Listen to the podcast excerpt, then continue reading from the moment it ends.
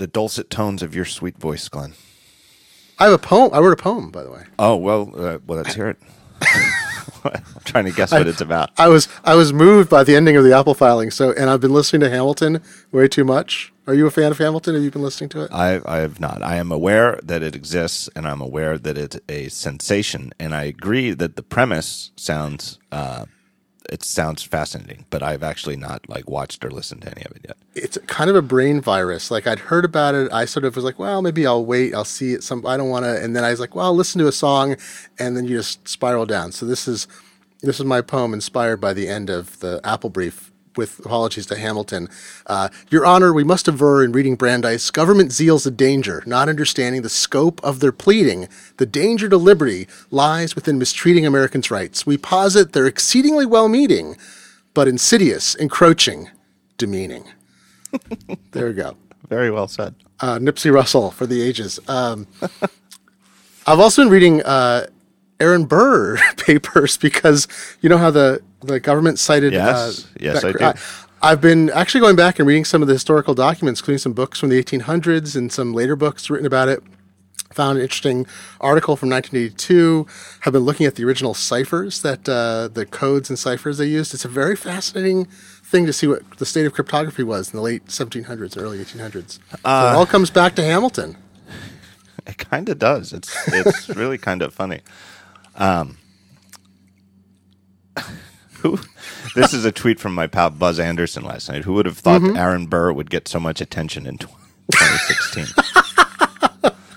is a little weird. And then they did a Hamilton performance at the White House, like not long after the FBI was citing the Aaron Burr. Aaron Burr ostensibly wanted to become the Emperor of Mexico. He had a hmm. plan.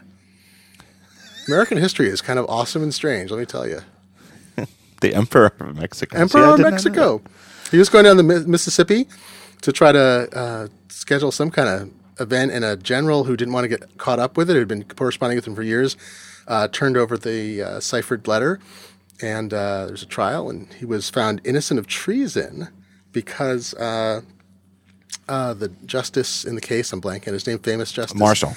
Marshall, thank you, said uh, you, that no actual like event had occurred, so it wasn't treasonous to discuss this, even if that's what was discussed. So he was Well, how would it have been treason to become the Emperor of Mexico since it's not? It wasn't trying to become the Emperor of the United States. that. He was trying to raise uh, armed forces to fight against a separate another nation that without the support and authority of America. So there was some like.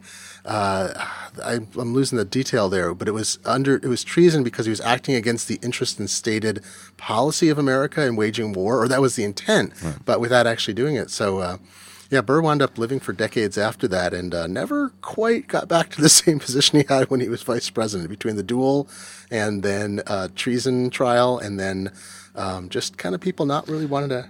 Be What is the I, what's the story of the duel? That's this one of those things that it's like you file it under your head that that the revolutionary times were crazy and that they were you know like the remnants of the medieval era was still you know floating around. Well, it's complicated. Most things, dueling was was mostly banned. It was, and it was, you know, it was. I believe it had gone out of practice in England. I think it was practiced in the barbarous colonies, right? And uh, I am reading the Chernow biography of Hamilton now, so I haven't gotten to the intricacies there. I recall from my past reading and, and reading some things after uh, the play uh, sort of become popular. Went back and reread, and they had to go to New Jersey, and there's a line in the in the musical you can do anything in New Jersey, right? You can just everything's legal in New Jersey. It's the joke, and uh, they had to go to New Jersey because it was still ostensibly legal. But you know, manslaughter was and, and murder still illegal. So you could ostensibly in some states. Uh, you could duel, and if no one was injured or killed, you might just walk away from it. But um, it Not was much done. not much of a duel though if nobody's injured or Well, it's to satisfy honor. I mean, that's the thing. Um, it's it's funny the rit- ritualized violence. There's a really great essay in uh, the New York Times from a few days ago. These philosophers talking about what violence is, and they argue that violence isn't an act in itself. It's a violence has a cycle. You know, there's an attack. You attack someone that's not per se violence in their definition. It's that you're dealing with a cycle that perpetuates itself. That is violence. And it's a great discussion that deals with uh, sports as a representation of uh, of uh, force and violence in a controlled fashion, and violence at the Trump rallies. And uh, it's a, I was blown away by it. But dueling is part of that tradition. Is yes, it's overt violence, but it is also under very specific constraints. And a lot of the time, duels didn't result in anyone being hit. Hmm. And that was the point. But everyone got to satisfy the fact that they expressed a form of ritualized violence without actually killing someone. But you could also kill somebody. So why did Burr and Hamilton get in a duel? Uh, Burr uh, was well, let's see. And this this is well, you have to you have to watch the musical. There we go. Got to go get tickets right. somehow. Uh, spend five thousand dollars to get tickets. But the the duel, the subject of the duel was that um, uh, basically Hamilton was talking smack about Burr, and probably rightly so. Burr really shifted to whatever he needed to do. He had done a lot of double dealing. Um, Hamilton was not a pure character either necessarily, but he. Uh, uh, he had been speaking publicly and privately, and I believe there was a specific dinner that uh, some comments came through. So Burr wanted uh, him to apologize, and Hamilton said, "I'm not saying anything that's not true." And uh, even though his son, Hamilton's son, had been killed in a duel uh, not many years before, uh, and both he and Burr had seconded. This is part of the musical too. Had seconded another duel when they were younger. They were the seconds, and um, in a case that involved, uh, I think it was George Washington being insulted. Uh, George Washington wasn't one of the parties to the duel. Uh, even with that, they went out there, and there's this long running debate. The musical is part of it. The Chernow biography is whether Hamilton intended to shoot Burr or not, whether Burr was reacting uh, with intent or thought he was about to be shot and and fired directly, but uh, uh, never quite known. And we're talking about it 200 plus years later. It's amazing.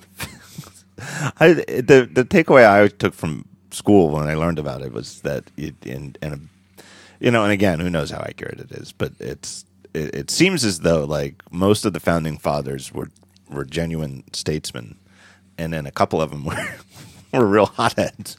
Oh yeah, yeah. Well, and they are all. I just I just watched the musical 1776 with my kids. My kids are all head up about Hamilton now, and you know we're on the other coast, and tickets are a fortune. So we will hopefully see it when it tours.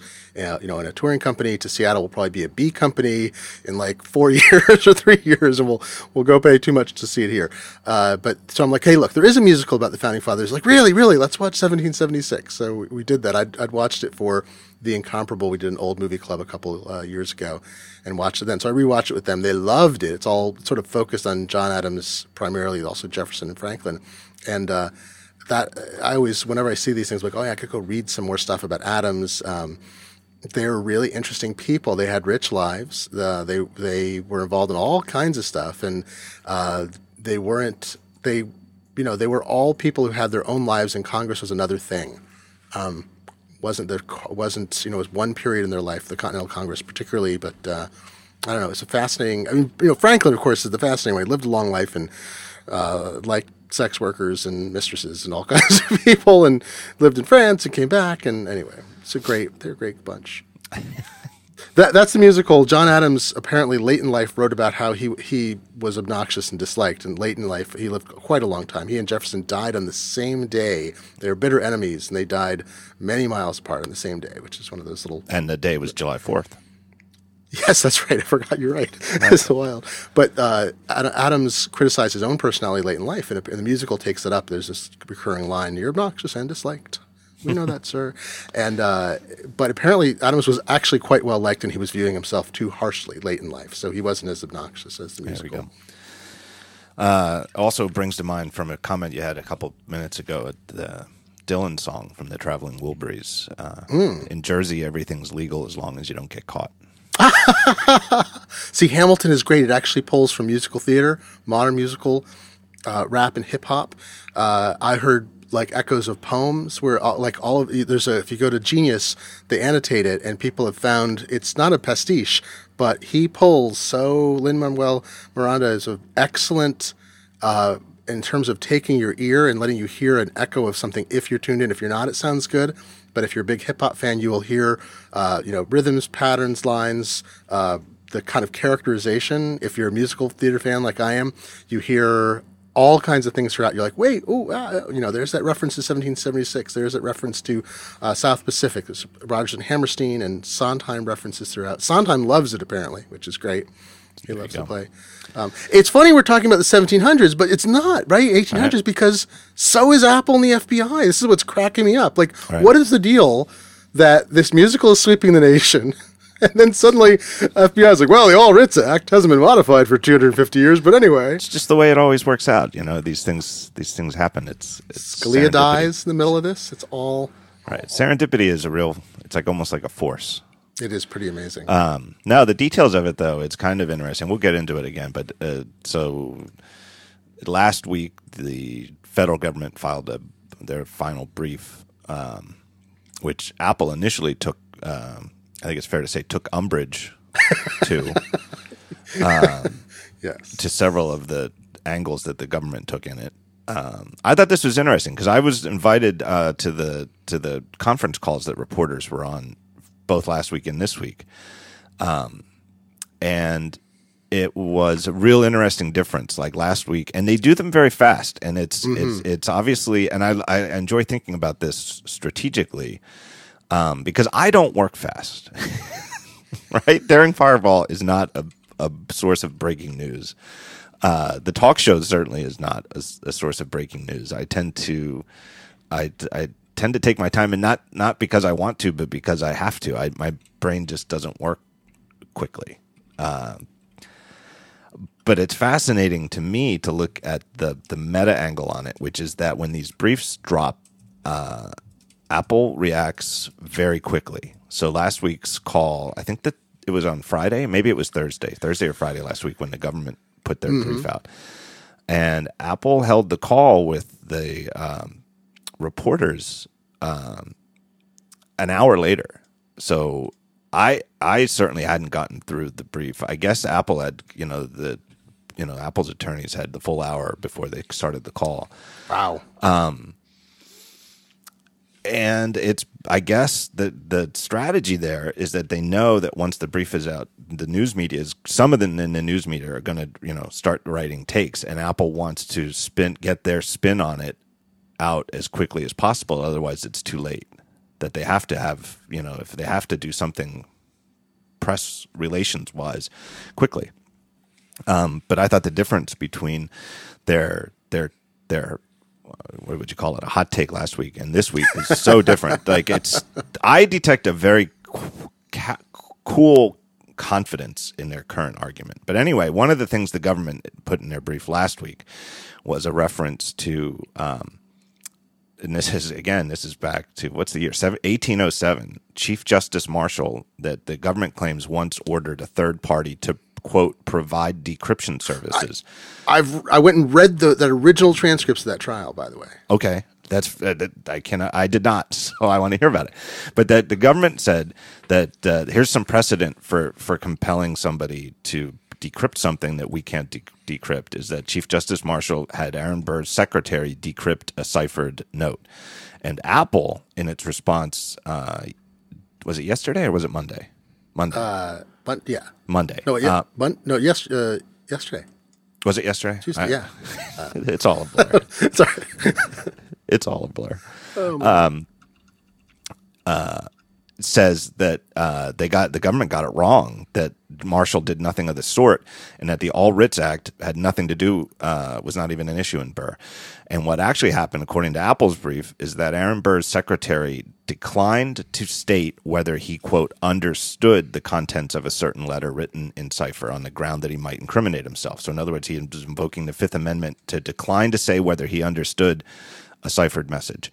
And what the court decided was that he could answer that because simply answering whether he understood the cipher would not incriminate him, Right. That's exactly right. which is right. fascinating if you're you know sort of a uh, you know like a, a like I am just sort of like a broad strokes like interested in civil liberties and these and cases like this like edge cases around the Fifth Amendment can be fascinating and that's an interesting one and here's you know and it's again what over 200 years ago It's a sophisticated question. Yeah, there, I mean, this is what's. I love living in 2016 and being able to pull up instantly transcripts of trials that happened over 200 years ago. Yeah. But the is- court, anyway, the bottom line this is from Apple's brief in a footnote. Mm-hmm. The court did not require the clerk to decipher the letter. That's correct. That's Right. correct. It was. It was. Uh, it was the. Uh, there were two questions being put.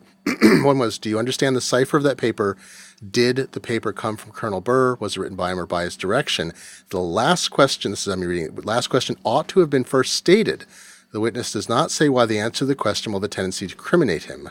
Uh, and so it goes back and forth because the judge ultimately the issue is if uh, right, he didn't have to decipher it. They were asking him if he knew the contents of the letter not to provide the cipher key. And in fact, just to be pedantic here, it was both a code and a cipher. They had a code book, actually two, that uh, they Wilkinson and Burr and others have been using. Uh, well, the first one since the 1790s, I think, and then the later one they'd modified that had codes for like president, vice president in France, and so forth. And then there was also a simple replacement cipher that used a rotating letter scheme. So you'd have a uh, letters at the top like Cuba or France, peculiarly, you'd take the letters following them down, assign them numbers, and then you could you read across the row to pick the numbers corresponding. So, um, you know, complicated for the day uh, because you could work out simple cy- substitution ciphers are relatively easy to work out. Easier with computers, but definitely doable uh, in the day, and um, thus not that protected. But codes are very difficult. So, without knowledge of the code, uh, you can determine it from frequency of appearance and other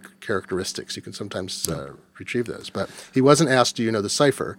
It was, uh, "Do you?" Or it, uh, it wasn't, wasn't- asked for the cipher. Right. He was asked, "Do you know what it said? Do you understand the contents?" And he was concerned that uh, any statement would allow him to uh, it would provide it would put him in a position of incrimination. Right. Fascinating.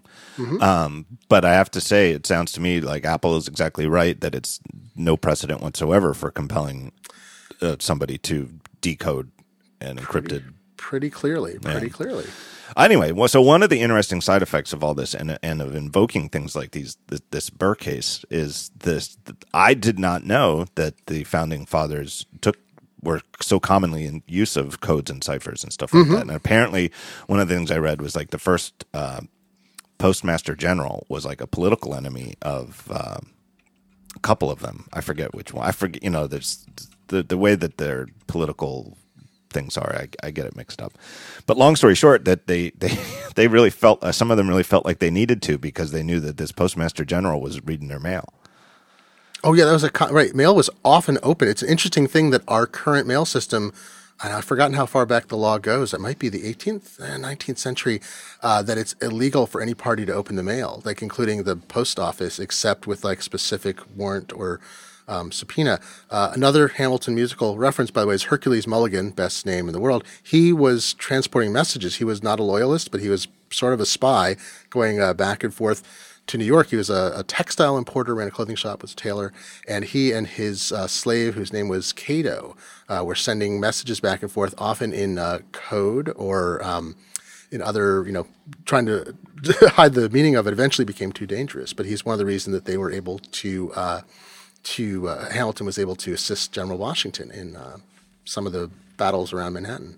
It's amazing. It is an amazing name, Hercules Mulligan. Hercules Mulligan. It's awesome. It's a great part in the in the play. But yeah, code. I mean, code's been an important part. I think I forget what the earliest cryptographic stuff is. There's the there's a thing of wrapping a, a strip of paper around a cylinder of a certain dimension, like a pencil size thing that was used, so you could write across it and then unfurl it. Unless you knew the dimensions, you wouldn't be able to figure it out. Oh yeah. I've seen that. I've seen that. Yeah, and that's I think one of the earliest uses of, uh, of crypto and simple cipher substitution. If you don't know what it is, and you know it's only become more complicated over time. But code has a uh, code and interception of code, and um, uh, people being uh, executed for possession of what was seen as code that was never deciphered. All big issues Yeah. for many for thousands of years. When I was a kid, I, I got I spent a couple. I mean, it's been a long time. I was truly like you know like grade school age, but I spent like you know at one point one of my obsessions became codes and stuff like that. And uh, I very I specifically remember that one where you wrap the paper around like a ruler type thing of a certain known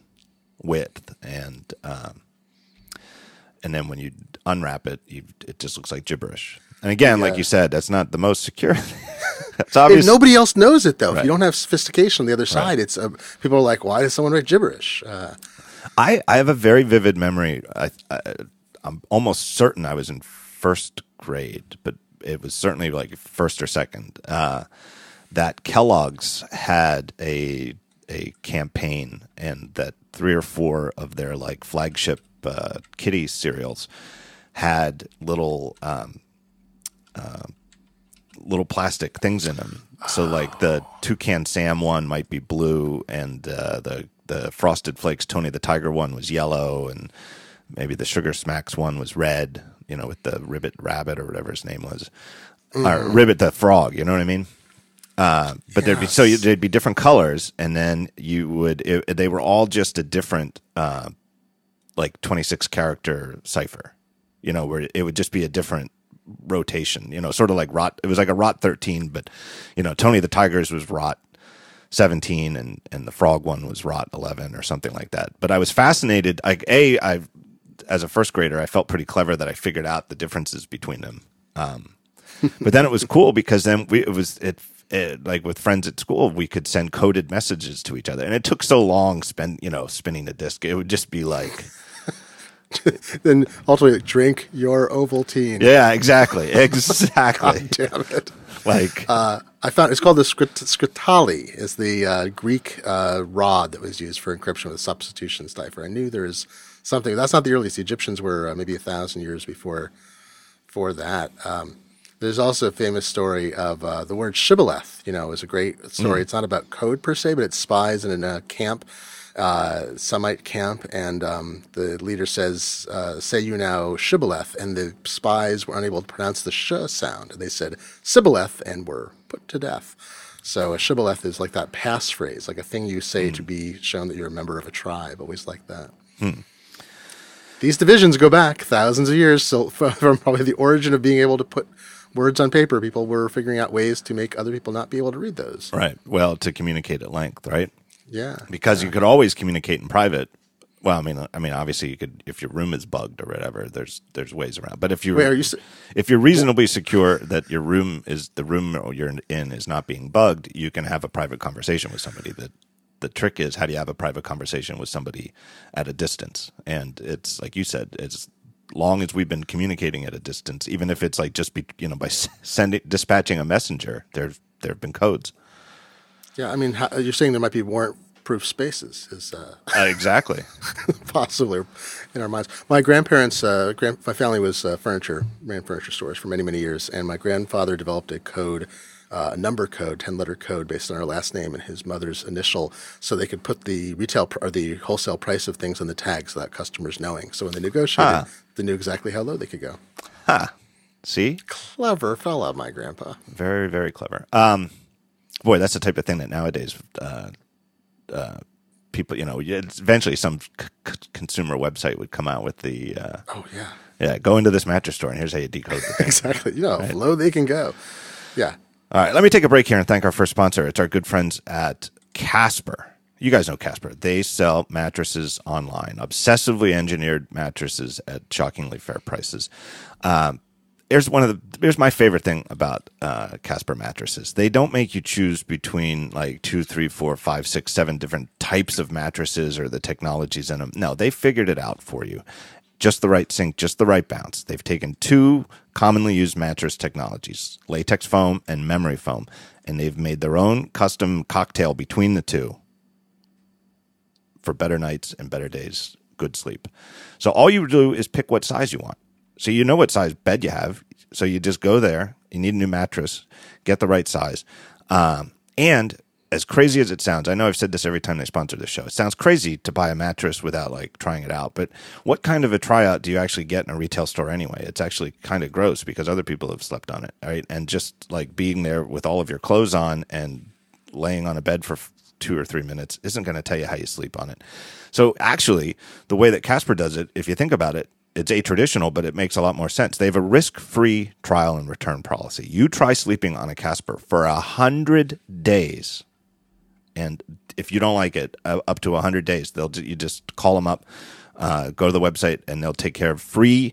They'll just take it right back. No, no questions asked. Um, I've even heard from a listener of the show sent me an email and said that uh, that they did it and that they bought it because it was on the show and it was like for whatever reason wasn't wasn't to their liking and it and and uh, said and it, it, just wanted to say I know you keep saying that they take them back but it literally was as easy as could possibly be to take a mattress back. Um, here's the, some of their prices. It, retail, you go retail for mattresses, you're probably going to pay like fifteen hundred dollars or more for a premium mattress. Casper's start at five hundred for a twin uh, 750 for full, 850 for queen, and just 950 bucks for a king size mattress. So you just can't lose. Here's where you go for more information. Go to casper.com, C A S P E R.com slash the talk show and use that code the the talk show and you'll save 50 bucks off their already excellent prices. Free shipping to you, free shipping back if you want to send it back, uh, and great prices. Casper.com slash the talk show. Uh, so I guess we we should talk in detail about the, the Apple FBI case. Yeah, you're ready to jump in. and then we can uh, speculate because I feel like this is the one thing. This is the thing. I mean, we can talk about next week's event and what our last minute speculation is, whatever. But that's it, it, you know, it's interesting, but it's of the moment. Whereas the this F, Apple FBI thing is is truly. I- I don't think it's hyperbole. I think it's genuinely important to the future of the republic. I, am absolutely with you. I think it's actually one of the most fundamental issues of privacy we could possibly be facing now, and we have the best advocate on our side. Uh, and the government is and uh, extremely disappointed in the Obama Obama administration's stance. I feel like we're we're being sold out because um, Rich Mogull has this line. I talked to him about it. He says it's not on my watch. Is hmm. the is what is driving it? He says he's worked with law enforcement a lot. He's a lot of good takes on this subject, and he said nobody wants to be the guy when the t- event happens and you could have done something else and you didn't do everything. So the FBI is doing this scorched earth policy to break apart this thing. They try to find a test case because James Comey and a few other people are saying this is not going to be the thing where we lose. Not I am not going to be the person responsible for the next terrorist event. So I'm going to do everything, even if potentially it threatens liberty. That's not my concern. My concern is preventing this attack. And I think it's true too. I think they're being such bulldogs about it. Uh, it but I, I agree with you. I think this is a it's a th- that you've you've been writing about this. I think in a wonderful way. The warrant-proof spaces is a big issue, and Comey said that. Uh, and then Jonathan uh, has been writing about this too. He just wrote recently about how there are many warrant-proof spaces in America. American law and the Constitution, uh, state laws carve out lots of places in which warrants aren't allowed. Great post. Um, but uh, are we allowed only the privacy of our own mind? What, uh, here's the thing. You know, you and I were talking about this on Twitter. Is there's all these natural extensions. Should ISPs preserve every email you ever sent? Like, can we delete email permanently? Um, what if there were brain scanners? What if brain scans existed tomorrow? There's technology Right. that's starting to be able to pull images out of people's heads. Right? Would Is you- that? I mean, would is they that be private? allowed? Would they be allowed to use that on a suspect in custody? Like if Yeah, it's not science fiction. Yeah, Right. it's not science fiction. We're seeing. I mean, people are showing. They're actually like having some glimmerings of this where it's real. It's something. It's, it's not telepathy. It's science in a lab they can show. And so, holy cow! You know, this isn't impractical theoretical. Right? Could they compel a a criminal suspect uh, to to have uh, like a brain scan and ask them questions, sort of like a like where today it's a lie detector test, but just imagine like what is the passcode to your phone? What's the passcode to your phone? And if they read a number out of the guy's head and try it and it works, is that admit? No, but I mean, Exactly. I, It's not- I don't think no, that that's. It, I know they. I don't think they can do that today. To my knowledge, there's no such device today. But that does not seem like it's unreasonable, even within the scope of your and my lifetimes. I mean, in terms of absolutely not. the way that that that we're starting to understand the brain.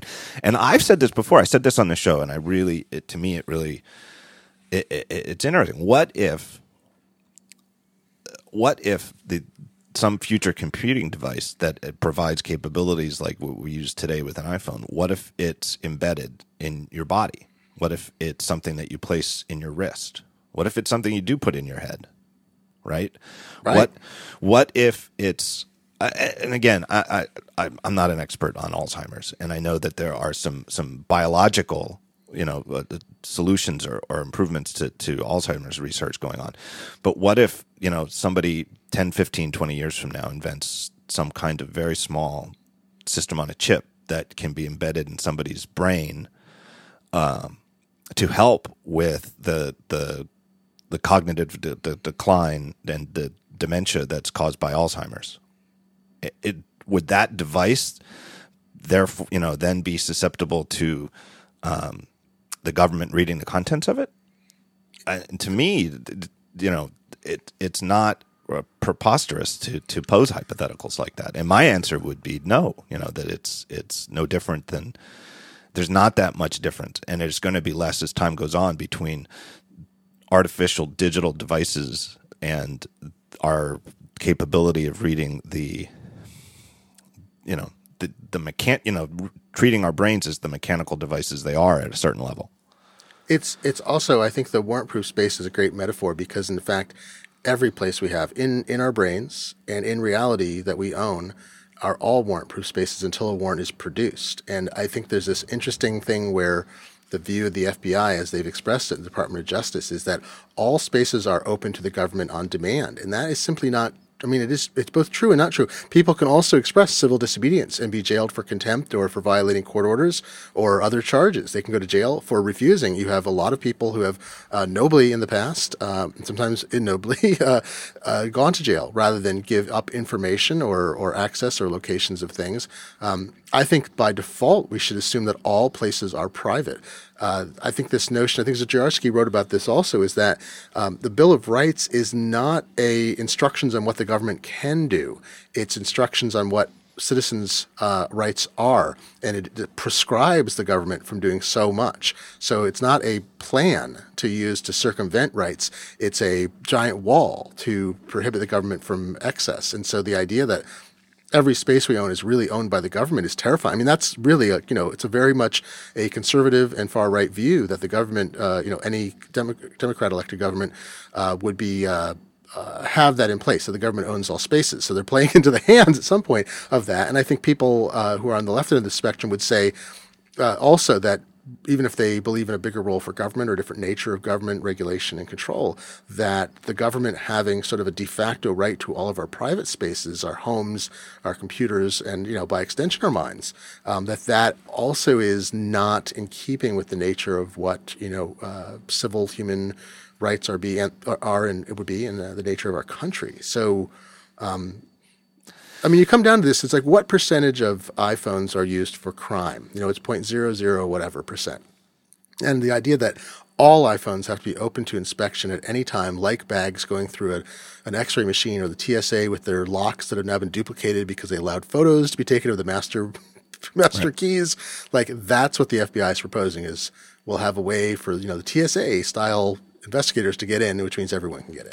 Right. And there's a um, the part that to me is the most disappointing, single most disappointing in in in the Obama administration, and you know I'll just admit it, and, and Hillary Clinton has espoused the same opinion: is a yeah. belief in this magical thinking that if we just put smart enough people into a room together, that they can come up with a way that that this would this backdoor solution would only be available to law enforcement that we're not asking you to make a backdoor that anybody could get into. We just want a backdoor that law enforcement can get into when we have a warrant, which sounds reasonable and in some, you know, fictional other universe where that's mathematically possible, that might be great. I actually I, I think that there's good reasons why a civil libertarian would be opposed even to that.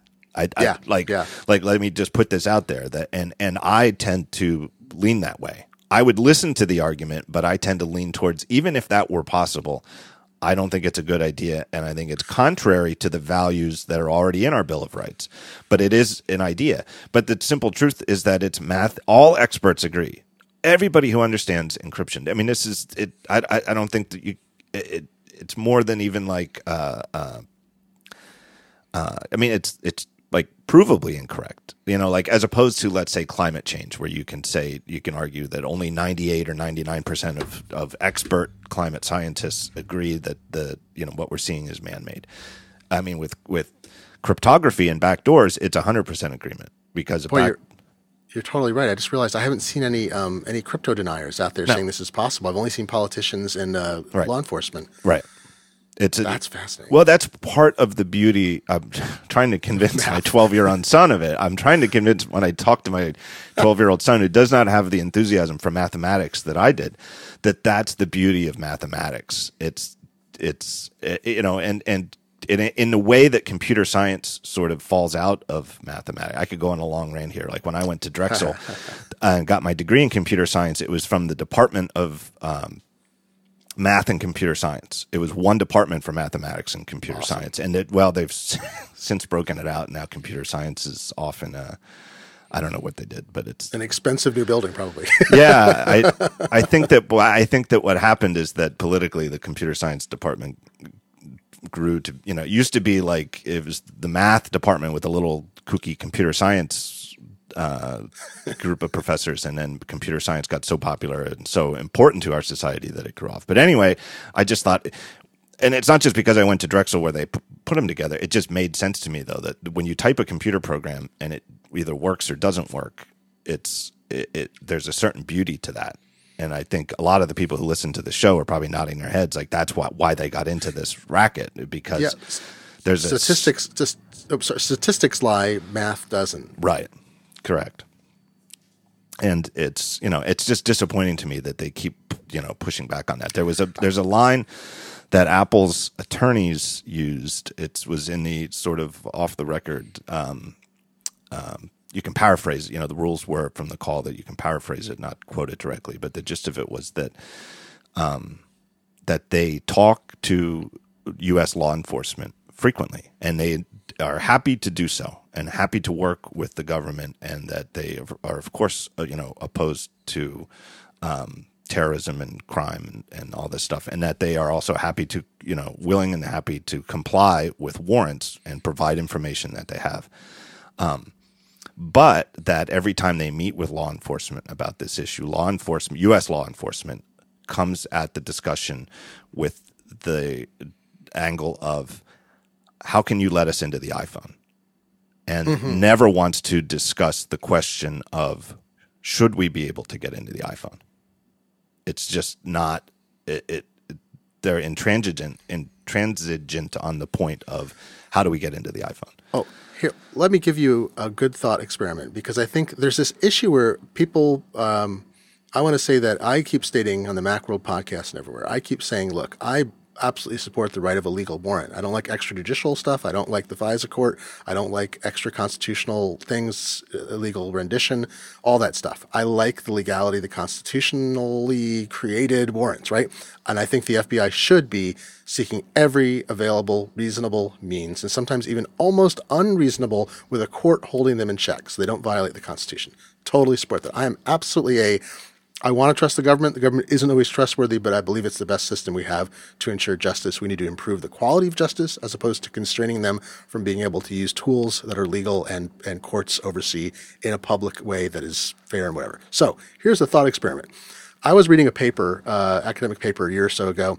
Uh, you know that cameras and cell phones and uh, DSLRs are so good now that they can extract a face from the reflection in an object in the, the subject. So you're taking a picture, you're behind the camera, a reflection, even minute, in anything you're taking a picture of, can be reconstructed to provide a decent facial mesh against you.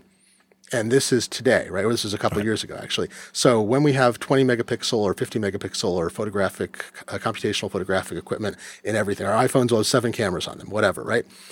So here's the picture. Here's the the scenario, and this is where I think we would agree on. But let's find out. is that FBI or law enforcement says, ah, we know there were several people in the vicinity of this um, event, and they were taking pictures. We believe we could recover the face from a reflection of the actual criminal, and they subpoena the phones, or they you know they demand them. They want to use them as evidence. In my view, I think that's totally legitimate. Now, is now could those people be compelled under All Writs Act to provide it? Maybe not. Maybe they would say yes. Maybe they'd say no. That request to want those photos and people handing over those photos, thinking they were legally obliged to to, to aid in this, that seems reasonable to me. Where the line would be crossed is if, like in this case, they said, "Oh, we need to use the All Writs Act to break the encryption because some of the witnesses refuse to turn over their phones. We think there's a picture of the killer in that scene." Hmm. What do you no, think? I agree. I, it's you know that's exactly what a warrant is. I, in my opinion, you know, you, you can you you ask for permission to search whatever a room, a house, a, a, a filing cabinet, a, a digital device, and what they can get off it, they can get off it. But if all they get off it is uh, uh, it strongly encrypted jumble of ones and zeros, that's tough. Yeah. I mean that's and I yeah so that's that's the thing. I mean this is a different it's a sort of parallel case you know where it's but I think we're going to see I think based on this we're going to see a lot more use of the All Writs Act and I think they're going to be like that. And I think a lot of citizens or small companies or even bigger companies are going to feel compelled to do it uh, to obey. And I think the precedent set here will affect things like that. There'll be you know what it is is I think there's going to be a massively increasing number of cases in which people who are innocent bystanders standards will Hmm. have evidence that will be useful because of digital data collection, audio or video, images or anything else. But that's also a very different thing than compelling innocent bystanders to take action. To say Right. to to for example say this you know we have reason to believe that uh, you know some sort of crime is going to be committed in this area. Therefore, we you know uh, and I'm telling you, this is exactly the path that this sort of precedent Mm-hmm. can go down. We want the right to turn on the c- camera and recording of every every iPhone, Wow. i- you know, in range of this cell Yeah. tower. Panopticon OS. Right. Uh, and only you know here we, we you know it's we're not saying everywhere you know anywhere and everywhere we're saying right here in the vicinity Right. of Yeah. you know whatever street and whatever street in whatever city um but we have good reason for it and therefore we should you know we we require the ability to do this That is very much within the realm of what people would ask. I mean, look, that's already happening with cars. We know that uh, law enforcement wants to get information out of cars. Look, I was talking to car makers last year about, um, you know, car robots, self-driving cars, and um, the deal is like this is the thing I keep coming back to. What we are seeing today is the tip of the iceberg of data collection. Both us watching the Watchmen, the Watchmen watching us. And it seems like it's already ridiculous, right? In the future, our clothing is going to be covered with cameras. I mean, I'm exaggerating, but like everything, cars are going to be festooned. The, one of the limitations, there's a point at which you can have too many cameras on a car. You're collecting too much information. That point has not been hit yet. I think if in because of computational photography, where you can combine images from many cameras or different kinds of imagery from cameras to obtain more information. Like, you know, we talk about 3D cameras on cars. They're really 2D stereoscopic cameras. They're RGB plus depth and it uses infrared or laser for ranging.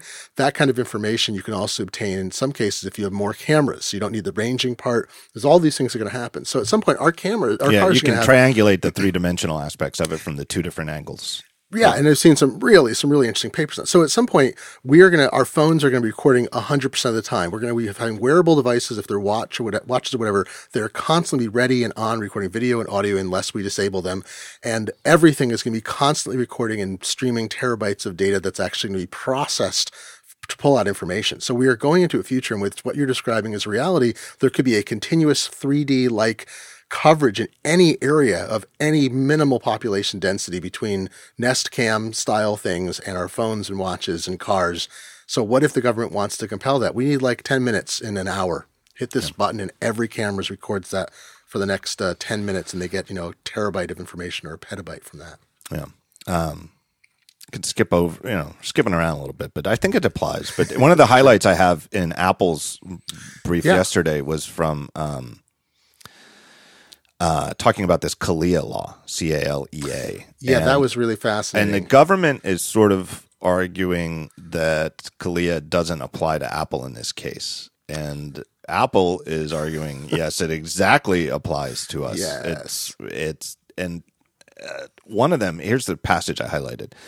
CALEA's legislative history makes clear the sound policy reasons behind its specific limitations on when decryption services can be required. During congressional hearings on CALEA, then FBI Director Louis Freeh assured Senator Leahy, that's Pat Leahy from uh, Vermont, that CALEA would not impede the growth of new technologies. When Senator Leahy asked whether CALEA would inhibit the growth of encryption, uh, Freeh responded, quote, this legislation does not ask companies to decrypt. It just tells them to give us the bits as they have them. If they are encrypted, that is my problem. Which is what I'm saying is that, yes, I think that the FBI should have the rights to get the contents of this suspect's phone. But if the su- contents of the phone are scrambled and, and the FBI is technically incapable of, you know, decrypting them, that's their problem. And I, I, I don't say that to be callous. I, you know, in terms of wow, what if in some other hypothetical case the information would actually prove useful to to getting a conviction of someone who actually did something, or what if it was it some sort of information on a phone that they can't access would have information that could prevent something in the future. I mean, those things will happen, but it it it, there is no perfect solution. Oh, yeah, I want to zoom, circle back about this too. Is um, when we talk about the political spectrum, it applies directly here too. Is that it's hilarious to see people all the way from this on the spectrum from say anarchist to um, you know right wing fundamentalists. Yep who are all like absolute libertarian. I um, I love that aspect of and, this. But the cryptographer, because the cryptographic community has people across a larger political spectrum than I think almost who are prominent in it. Let's say than almost any other field of endeavor I can imagine. So you've got Whitfield Diffie, you've got Moxie uh, uh, Marlin uh, Spike, uh, you've got uh, David uh, or what's his face Robert um, from Errata, Graham from uh, Errata Security. you've got people across. Um, huge spectrum, right? And some people have come from dictatorship uh, based societies and escaped them. Some are living in societies that are becoming repressive. Some are in democracies or ostensible democracies.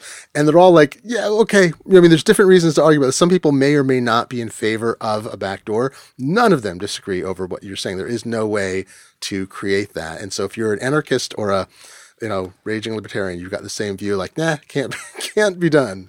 I really enjoyed. I keep I'm pondering it over my head. Rich Mogull's description of it that it's sort of a cover your ass mentality, or like you, he's you're saying his words are not on my watch, but it's cover yeah. cover your own ass because that's yeah, the only way. It, it's the only way it really makes sense, and it's yeah. it's very disappointing though because it's it, it, the implications are so severe. I have a feeling, and again, I could be wrong, and that's why it's it's nervous watching this go down. I have a feeling that Apple might do well in this. I think Apple. I I think they should. It's not just because I'm hoping and that I my personal preference is that Apple wins this case.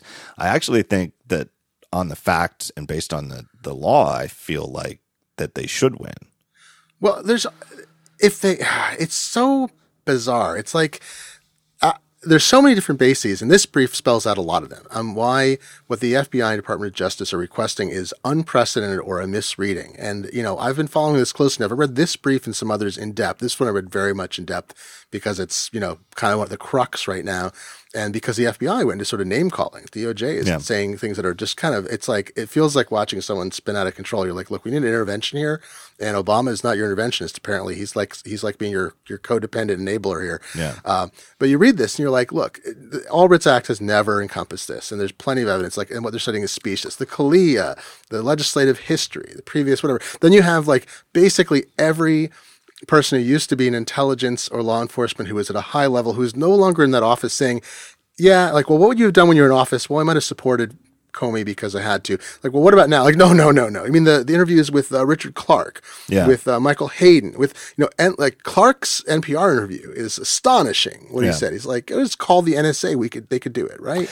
Well, that that's interesting to me. Now, number one, I've found that post 9 11, Richard Clarke was fine, one of the most thoughtful and uh, uh, truly impressive individuals, you know, in the U.S. government. In terms, I, yeah, I agree. He was very sane. I, have I've been a huge fan of his. I, I can't even think of a single point that I've ever really disagreed with him on. Like it really, and he's you know opened my mind to all sorts of things that I had never thought of. Like he's exactly the sort of person who I would want to be the you know who he was and and who I wish we had more of in national security positions.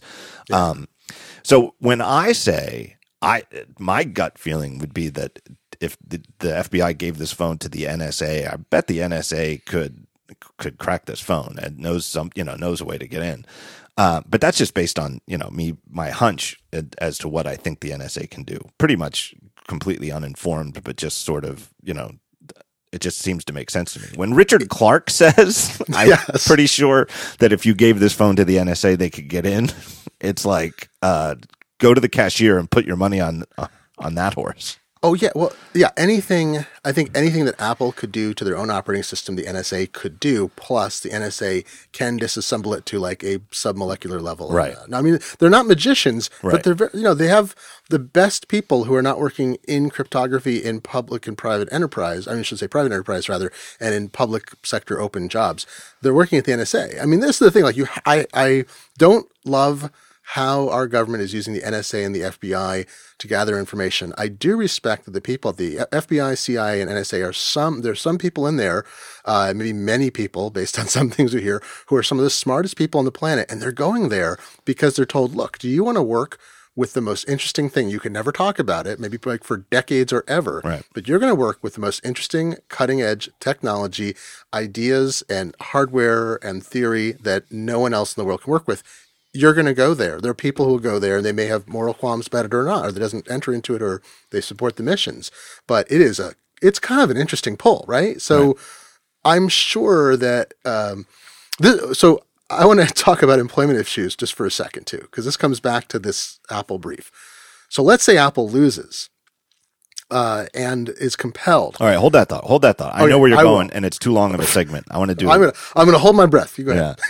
Let me just say this before I do the sponsor. I just want to go back. This is Oh, yeah. these are two quotes that Apple pulled out. You referenced them both, but this is in, uh, people who've come out, and it's almost to a surprising degree. And I'm impressed at, at Mm-hmm. some of the people who've come out in favor of encryption on this. But one of them is former NSA and CIA director Michael Hayden. That's who Michael Hayden is. His quote is Apple or America, I'm sorry, America is more secure, America is more safe with unbreakable end-to-end encryption. That's a that's a, I mean, you can't get more clear than that. And here's um, Defense Secretary Ashton Carter. So that's it's crossing the line over to the Department of Defense. Data security, including encryption, is absolutely essential to us. I'm not a believer in backdoors. And that, and to me, the the angle there is that it, it gets to that uh, that um, the Rich Mogull thing, where where why is the Department of Justice doing this, and it's it, it, doesn't make any sense from a national security perspective, and that I mean that point blank is what the, these other guys are saying is that from a national security perspective, uh, backdoors are are a disaster. And so, and Apple in their brief is saying that the government is saying you can't take that into consideration. And Apple in their brief is saying, I don't know about the legality of the argument of whether the court should take it into consideration, but Apple is certainly emphasizing that angle. All right, let's take a break and then we'll talk about that employment issue. Okay. Uh, I am going to tell you about our good friends at Igloo. You guys know Igloo. We all struggle with productivity. We're constantly under pressure to accomplish more, uh, do it faster. And there's no one definitive way to accomplish that when you're on a small team or a small company or, or, or something like that. So we all have our own methods to make things work and we combine, you know, this sort of chat with this file sharing and other technologies. Igloo can help you and your team keep doing things your way, only better. Collaboration should not be painful. What Igloo is, pure and simple, is an intranet that you will actually like. They have all sorts of ways to um, customize it and get just the features that you and your team need to fill in the gaps in the system you already use. But it's not like when you sign up for Igloo, you have to suddenly drop everything you're already using and do things the quote Igloo way. It's not like that at all. Igloo is just a toolkit to let you and your team keep working the way that you already do, just better. Uh, you can sign up free of charge, no credit card required at igloosoftware.com slash TTS. So just go there. If you have a team and you're struggling in any way to collaborate, just go to igloosoftware.com slash TTS. Sign up for free, check it out, and see how good it could be. Um, so my thanks to Igloo. All right, let's talk about the employment issue now. Yeah, so we were talking about this on Twitter because I had this horrible. Okay, so this gets into like I feel like we're in Orwell territory Yep. at all levels. Like, okay, uh, Snow Crash. Did you ever read Neal Stephenson's Snow Crash? Um, I'm embarrassed to say no. uh, as a programmer, you would love it. And it's sort of about hacking the brain. But one of the themes in it, without giving spoilers to like a 20 year old book, is this notion that a company wanted to retain the ownership of programming code in their programmers' minds. So when they left, they couldn't use it elsewhere. I mean, that's, I'm paraphrasing. I had this thought. I'm reading this. So Apple loses this case. The court says you compels them to write what they're calling, you know, goved, G-O-G, government, G-O-V-T-O-S. I'm picturing this meeting. Tim Cook in a room with like 200 people, and it's everybody at Apple capable of working on this. And it says, "All right, you know what's happened. Uh, the order's been given. We are going to, we always, uh, you know, we, we're going to try to appeal it. But right now, we haven't been able to stay. Um, we need you to do this. Um, and we can't order anyone to do it. We can, we've been ordered, uh, but you are all individuals and this needs to happen. Like what, what do those people do? What do those people do? And what does the court do if all 200 of them suddenly quit? And what does Tim do for those people if they suddenly quit? I mean, I'm just thinking you can't, you can order Apple to do something, but employees are at will. None of the executives can do this. They need specific employees and at the engineering level. What what happens? I also wonder just how many engineers at Apple would be capable of doing this. Now, capable, Yeah. you can obviously hire somebody new and it, provide them with the source code and let them study it and study the way the entire system works long enough. And somebody who's obviously not even employed by Apple today could eventually become capable of doing it. So it's, you know, it, it- I'm not saying it's impossible, but I wonder how many people within Apple would be on the team that would be commissioned to undertake this. I don't know that Yeah. it's 200. I think it's probably a significantly lower number of people who work in the area of system level device security. So was it Daniel Jalkut who used to work at Apple? I mean, years ago worked Yeah. at Apple. I think did he say something in response to this? Was it like he said there might be hundred people in the world? Maybe I'm exaggerating the Yeah, number. something it's, like it's that. too lo- small, but it was. It's right. It's not that other people could. Uh, it's not that other people can't get up to speed. But in order to, then they'd have to hire other people, and it's not even an issue of morals. Like I have to wonder, what is your career like inside Apple if you're the gal or guy who says, "Yeah, sure, whatever the government wants." Like you do the government OS, and it's delivered, and it's Tim say, "Thanks for helping us obey the court order, and you have no future with us." Could you be fired for compl- for being a good employee? Could you be put on in Siberia and sent to an Alaskan uh, outpost of Apple to work on projects there? I don't know.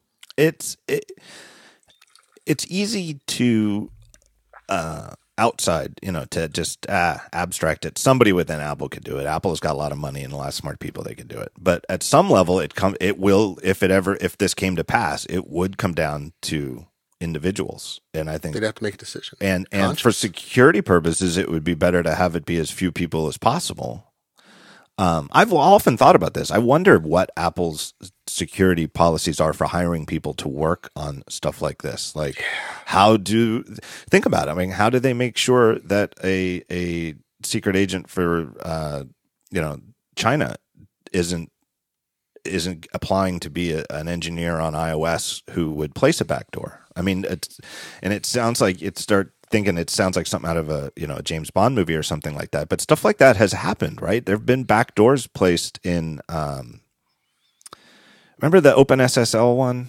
Um, Oh yeah, the Heartbleed. Uh, well, Heartbleed was that the? I- there's so many. and I, you know, I don't even want to just blame China. I think that there's a strong suspicion that it was the U.S. government who who uh, surreptitiously placed a backdoor in in like an SSL library that was, you know, Oh yeah, there's yeah, and there's some purposely what seems to be purposely weakened encryption that uh, NIST uh, seem to have some interaction Right. with in uh, some VPN uh, software libraries. Um, no, it's not implausible. I mean, this is the thing. Like, what really drives the world is not spycraft in the terms of uh, state-run espionage. It's um, industrial espionage is a huge thing. It's huge. It happens continuously.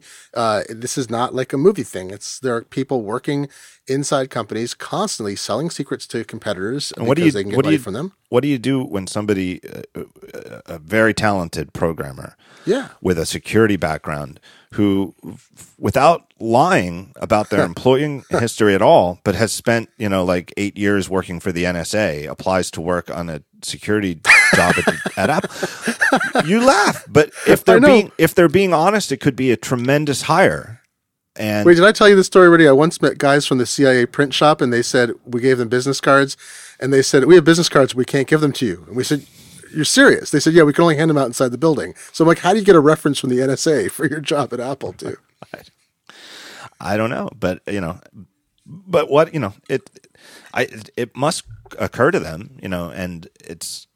I, anyway, it's we're getting off the point though of what happens if everybody who works at Apple refuses to do this, and and I, or even a majority. Like you need, I mean, I said 200 partly because it's like project managers and what, like there's people who have the expertise and then there's the people who support those people and people, I mean, who has the key, who has the codes that give them access to like the root certificates that are used? All this stuff involves a very small number of people.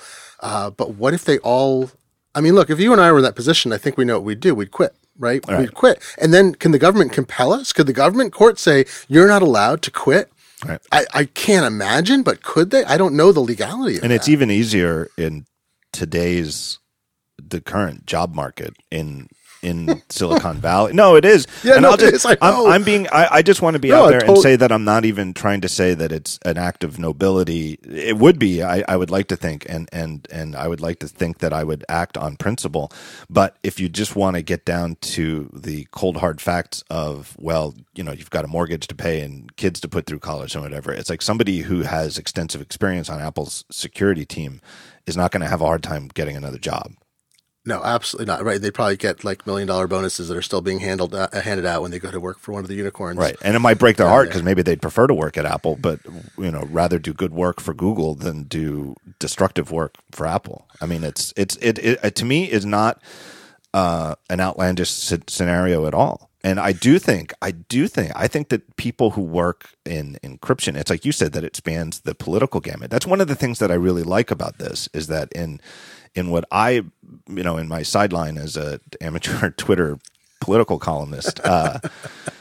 Uh, one of the things that depresses me about the current state of decades long discourse in the United States is the polarization of, of politics and that so many issues are so clearly polarized and that we've we've um, self sorted on these various lines into the two parties and that there's no interchange between them. I, I it does my heart it warms my heart that on this particular issue um, it, it it doesn't fall on on one line or the other. And if anything, because the DOJ is part of the executive branch, you'd ha- I would have to say that the you know the Democrats have more responsibility in this case with Apple than the Republicans.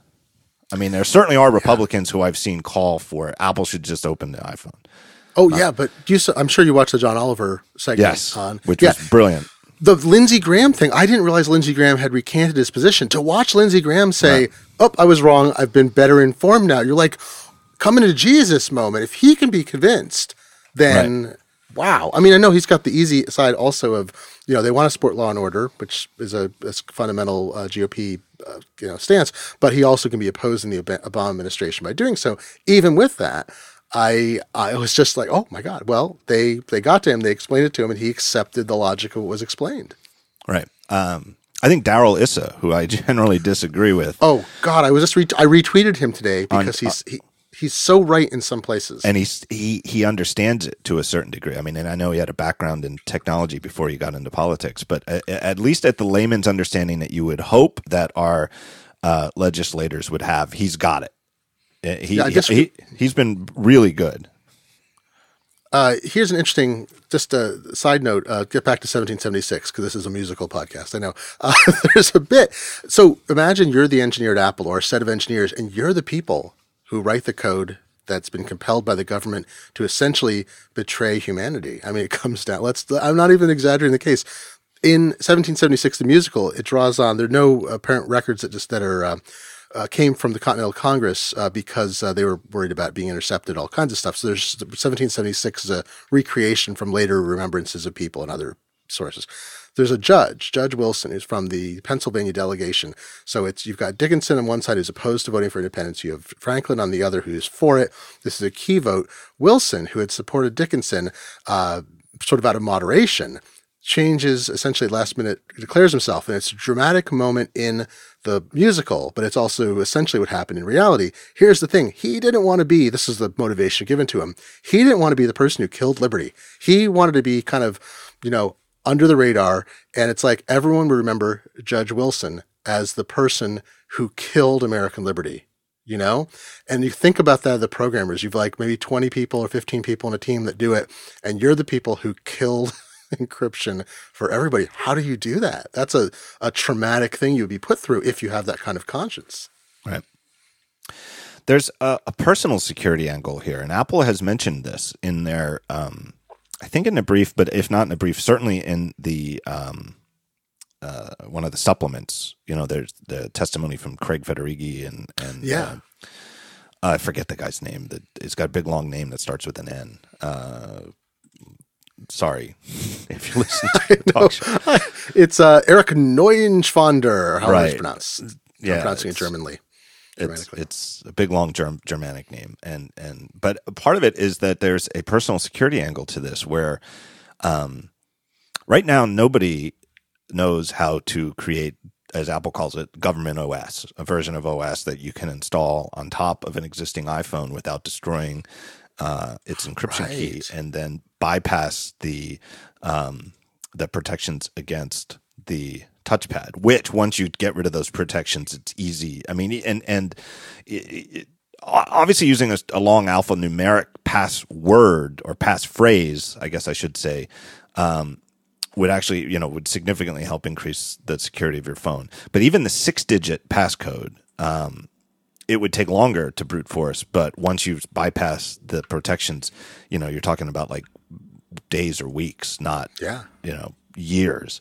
Um, it, it, there are jailbreaks for the phone, zero day, you know, what are they? Zero day exploits there that that have been sold on the open market, and I, there was one that sold for like over a million dollars last year. Like a way to, you know, like a, a security firm put out like a bounty and said, if you can get us into, uh, you know, a, a jailbreaker on an iPhone that uh, under the following conditions, like let's say, like just by sending a text message or just by opening this URL in Safari, um, sold for like a million dollars. Can you even imagine what the black market value of government OS would be?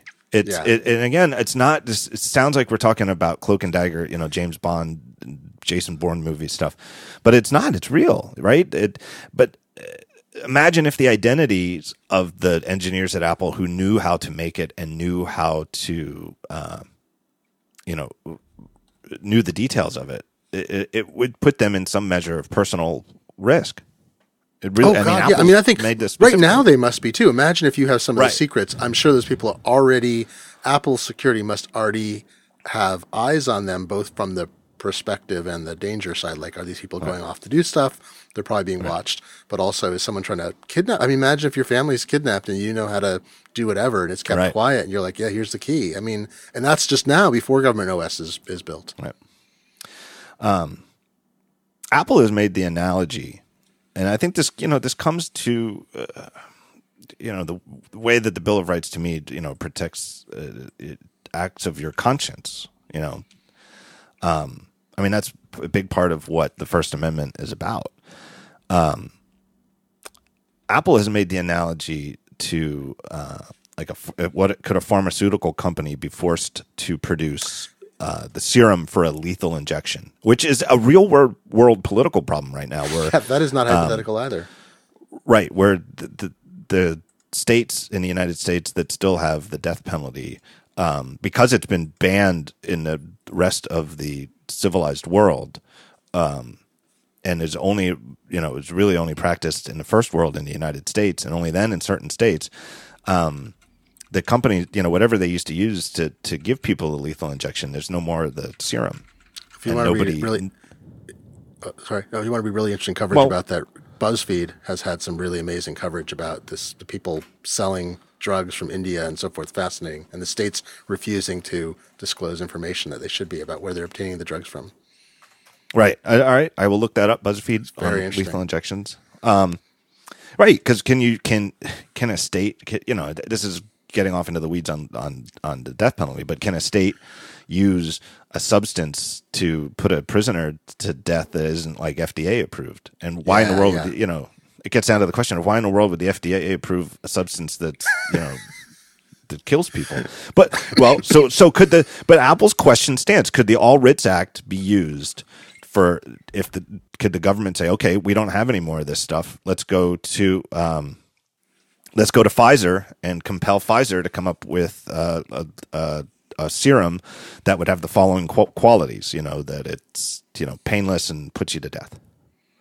Yeah, well, uh, this is, uh, I think, one of the great arguments, and I think it's very directly related to what you're talking about here, is Apple uh, trying to show what I think is, they'd like to say, is settled law that code is speech.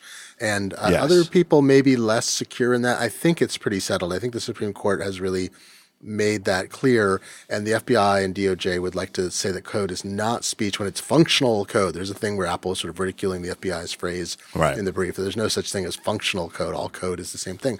So you cannot, uh, the, it's unconstitutional to compel speech. That is practically, I, I'm pretty sure that is an overriding principle. I'm not a constitutional lawyer. I'm not sure, but I'm pretty Right. sure I keep reading about you cannot compel speech. No court can compel speech. It can compel you to testify or it can penalize you for not testifying, for not providing information, but you cannot compel someone to speech. And you cannot compel a programmer to program. Few of wise Twitter, Twitterers were saying, wait a minute, if corporations are people, can you compel corporations to speech, given that they are now, you know, under Citizens United and other uh, rulings should have uh, ostensibly the same rights? So, can you compel Apple to speech if that involves code? I mean, that's the thing about this brief is Apple is hacking away at many, many, many different, uh, you know, trees with poisoned fruit, and uh, I think the code is speech one is very compelling, even if the all writs one, which is also compelling, falls down. Yes, I I agree on both of those parts. That to me, that's that's the main thrust of Apple's twofold argument is that uh, they can't be compelled to do this because it's speech and it's deeply offensive to to Apple and the employees who would be you know subject to carry it out, and that the All Writs Act cannot be used to compel extraordinary action. And, and to me, that's when you read the government thing, and I feel I almost feel bad for the lawyers who wrote the government's brief because it's I don't think it was their decision to. It's not like James Right. Comey had to write the brief. It's not like Loretta Lynch, the the uh, uh, attorney general, wrote the brief. It's like it got assigned to these um, you know the two lawyers who wrote it and i almost feel bad for them because i feel like it's like when you're you know that's what it's like to be a lawyer you don't necessarily you don't get to pick the side you know what i mean like like they might know their they might well know that their argument has, stands on nothing but thin air but they've still got to write the brief they're left arguing at the the the government is left trying to argue because they know that the all writs act is supposed to fill in the gaps of statutory law. So they're left trying to argue that the use of the All Writs Act here isn't compelling Apple to do something extraordinary, but it's it's really really hard to do that. You know, and and the gist of it is that the All Writ I've you know for people who are you know aren't paying attention that the All Writs Act is supposed to fill in the gaps that isn't covered by existing law. So if there's a law that says this and a law that says that, but there's a minor issue that's in between there, the All Writs Act uh, fills it in. And I think one of the examples the government gave is that uh, uh, somebody can be compelled to give testimony in court, like you said. Um, what if their testimony will take three days? What what where do they go? Yeah. Right, and so maybe there's no law that says it. The All Writs Act would fill it in, and that the government can just do what's reasonable and put the guy up in a hotel. You know, the government will put you up in a hotel for three days, so you you still have to testify for the full three days. But even if there's no law that says that when a you know that says when a witness has to testify for more than one day, the government will put them up in a hotel. It's just that the All Writs Act can fill in and and fill in the gap in a situation like that. Um, Apple's argument, and I think it's extremely compelling, is that i i if the government wants to compel a company to do what they're saying they want Apple to do, it has to be passed through legislation. You have to pass a law that says, yes, in this case, you would have to do this. Um, because otherwise, you're at, you know, because it's an extraordinary thing. And the other analogies I thought about, and I, I want to see what you think about this, but so for example, famously, I think it's the 60s. I might be getting the time wrong, but when uh, Ralph Nader uh, wrote the what was the book? Unsafe at Any Speed, Speed, yeah. Um, about the horrible state of uh, car crash safety, uh, uh, you know that, and wanted to legislate that uh, you know to get car companies to mandate that they put seatbelts in cars, and the car industry pushed back against mandatory seatbelts under the argument that putting seatbelts in cars made cars look unsafe.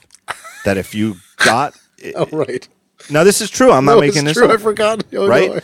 So they said, no, we don't. You know, this is not a good idea because it, you know people love driving cars and they feel safe and happy driving cars. But if you go in there and there's these safety harnesses, you know, safety belts, it's going to make people think that they're dangerous. Um, that's not. It, it sounds silly in hindsight and we now have a lot of statistics that back up that it's you know it obviously hasn't stopped Americans from driving, and we have statistics that prove that there you know the safety advances that have been mandated are, have been tremendous boons to, to public safety. But it's not a ridiculous argument. It's not ridiculous that that that the logic of the car manufacturers it it was provably wrong, but that didn't it didn't happen through the All Writs Act it happened through you know real legislation passed through Congress that mandated yeah. things like this. And that's the way it should be. And the other analogy I can think of, this isn't national; it's all gone local, like state by state and city by city.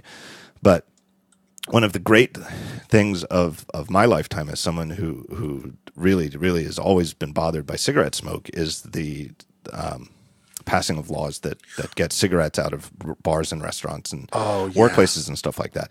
Now, it was a common, common, and re- oft repeated refrain, especially from bar owners, that if you made smoking illegal in bars, it would dry, it would, business would dry up because people who smoked would uh, go to private establishments instead of public ones because they're not going to stop smoking while they drink. And there, it, the common sense that says that that argument might hold water right? It might there's there's some logic to that. Uh, and again, that it this wasn't done through the All Writs Act. It was you have to pass an actual law and fight and make that argument and listen to the people, the bar owners arguing. And now I picked both of those examples: the seatbelt, the mandatory seatbelts, and the the, the getting cigarettes out of uh, bars and restaurants. I picked those specifically because I know that those arguments are on the wrong side right? That it's, it, I, in my opinion, it's correct that seatbelts and and uh, you know other safety devices and you know very high standards for you know crash survivability are a good idea, and that I think it's a very good idea for public health uh, that cigarettes are are not are banned in most restaurants and bars now. Um, but I still think that it was right that they had to pass legislation to do it. So in this case, to me, with Apple being on the right side, it's even more important that if you want to force them to do this t- terrible thing, that you have to fight it out in the legislature. Yeah, I think you're absolutely right. I think those are great examples. I mean, we could also get to like uh, gun control um, as part of this issue too. Is like what can be done under regulations, existing regulations, and enforced, and what requires laws to be passed. And whatever side you are about the, you know, how many guns should be out there, guns should be out there at all in private hands whatever the side you are, I think I would argue I would rather have a legislative solution than a regulatory one, even if a regulatory one might be better, whether that's for allowing broader gun ownership or narrower gun ownership, because without the legislative solution, an executive making a decision, it doesn't lack that consensus. So we have the right. same situation here. It's like, do you want the government to use a 240 something year old law uh, with uh, extrained logic to upset the future of privacy and communication protection when the CALEA more recently addressed it or didn't address it in specific ways? Or do you want legislators, um, you know, regardless again of who, which political party is in charge? It's not actually a political issue in that sense. It's a political issue of uh, how this would be addressed in a comprehensive way through a process that has various, you know, the three branches of government and the checks and balances. I don't really want an executive agency to push through something like this. And you know, despite having, I'll admit it, I voted for Obama, yes, twice. And uh, but I don't really like the extensive use of presidential orders, executive orders, and regulatory moves that he's using. I understand why he's doing it. I don't think they're as long lasting, and I don't think they're. I, I, mean, I know we're in the middle of intransigence, and you right. with a, with gridlock, you have to try things and so forth. So I understand why they're being done, but they won't have the lasting effect. They won't. They don't indicate a change of policy. Where something like the Affordable Care Act, they were able to actually get that passed. It became law, and you see how implacable it is to resistance. Right. I mean, look at. Uh, you have the Supreme Court uh, Chief Justice uh, voting in favor, surprising everyone in favor of uh, ACA under the Commerce Clause, and uh, you know all these decisions that have come through where the ACI ACA has had some uh, you know fallback, but mostly been upheld because it was law as opposed to uh, regulatory interpretation or strained regulatory interpretation or presidential order. So, right. and a lot of presidential orders recently have been thrown down by the courts at various levels, and and, and some have not been upheld so far. Yeah. You went to guns, so I'll I'll go to. I know guns. Like I'll, yeah, we should. Probably, but I thought you did. I thought I yeah. hopefully I think we've done so in a way that is amenable to anybody on either side of the issue. I'm going to go to abortion. Um, and Ruth Bader right, Ginsburg. Ruth Bader that's, Ginsburg. That's the game we're playing: guns, abortion, and all right. writs act. Ruth Bader Ginsburg has argued, uh, and I think surprising many people, long argued. I think from before she was on the Supreme Court. I think it was a paper she wrote that kind of got her to the Supreme Court, or a ruling that yeah, that's right. That um, that Roe v. Wade was actually a setback in the long run for abortion rights because it was a sweeping change by the Supreme Court, and rather than letting it work its way through the legislative branch, which would have given it a lot more. Um, that things work out better and are more broadly accepted when they go through the legislature than when the judiciary passes takes takes matters into its own hands. And again, not, I don't even want to just don't even want to touch on this side of which way it should go.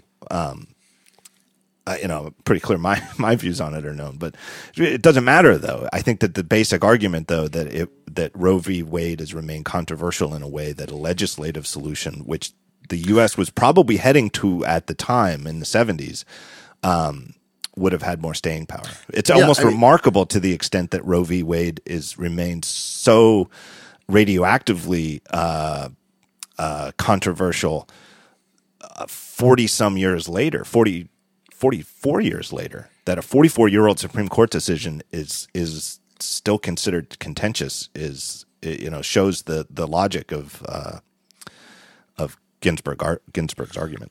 I, I have to agree with that too. Is right. It does not matter what your stance is on abortion. A legislative decision that was made and carried out at a national level, and then enforced and uh, refined by Supreme Court rulings that narrowed or or broadened them right. on more limited grounds, people would be arguing about it in a in a different way um, right. because they would have felt like the pro- you know they would be looking to overturn the law as opposed to right. trying to figure out how to change a constitutional precedent right. and maybe ultimately it would have become enshrined as a constitutional precedent you would have had you know a Roe law and the law having passed I think in uh, the 70s I think the GOP uh, and the Democratic Party at the time I think would easily have passed a law that uh, I think I actually think it would have not been that difficult yeah. to produce consensus then. Um, so let's say that happens. So you had a Roe law and then some Roe based decisions later that refined it. Uh, that you know people would still be debating about it, it would still be active, but there wouldn't be this notion that it could be a, just a small tweak in the composition of the court would change this for everyone because you would have to get the law overturned or you'd have to have a radically different Supreme Court interpretation. And that's an ongoing issue in the court. And it's one of the cr- critiques of Scalia as an originalist is that uh, he was, as an originalist, he didn't care about precedent as much as preceding courts did. And you can see uh, the liberal and some conservative justices going off on rejecting, uh, on the fact that decisions uh, overturned sometimes relatively recent precedents, which is not historically um, the case. It's usually long periods of time before precedents are overturned by one from one court to another. Right. Uh, so, so yeah, I think you're. Right. I mean, so in this case, let's say it's. I think Congress addressing it.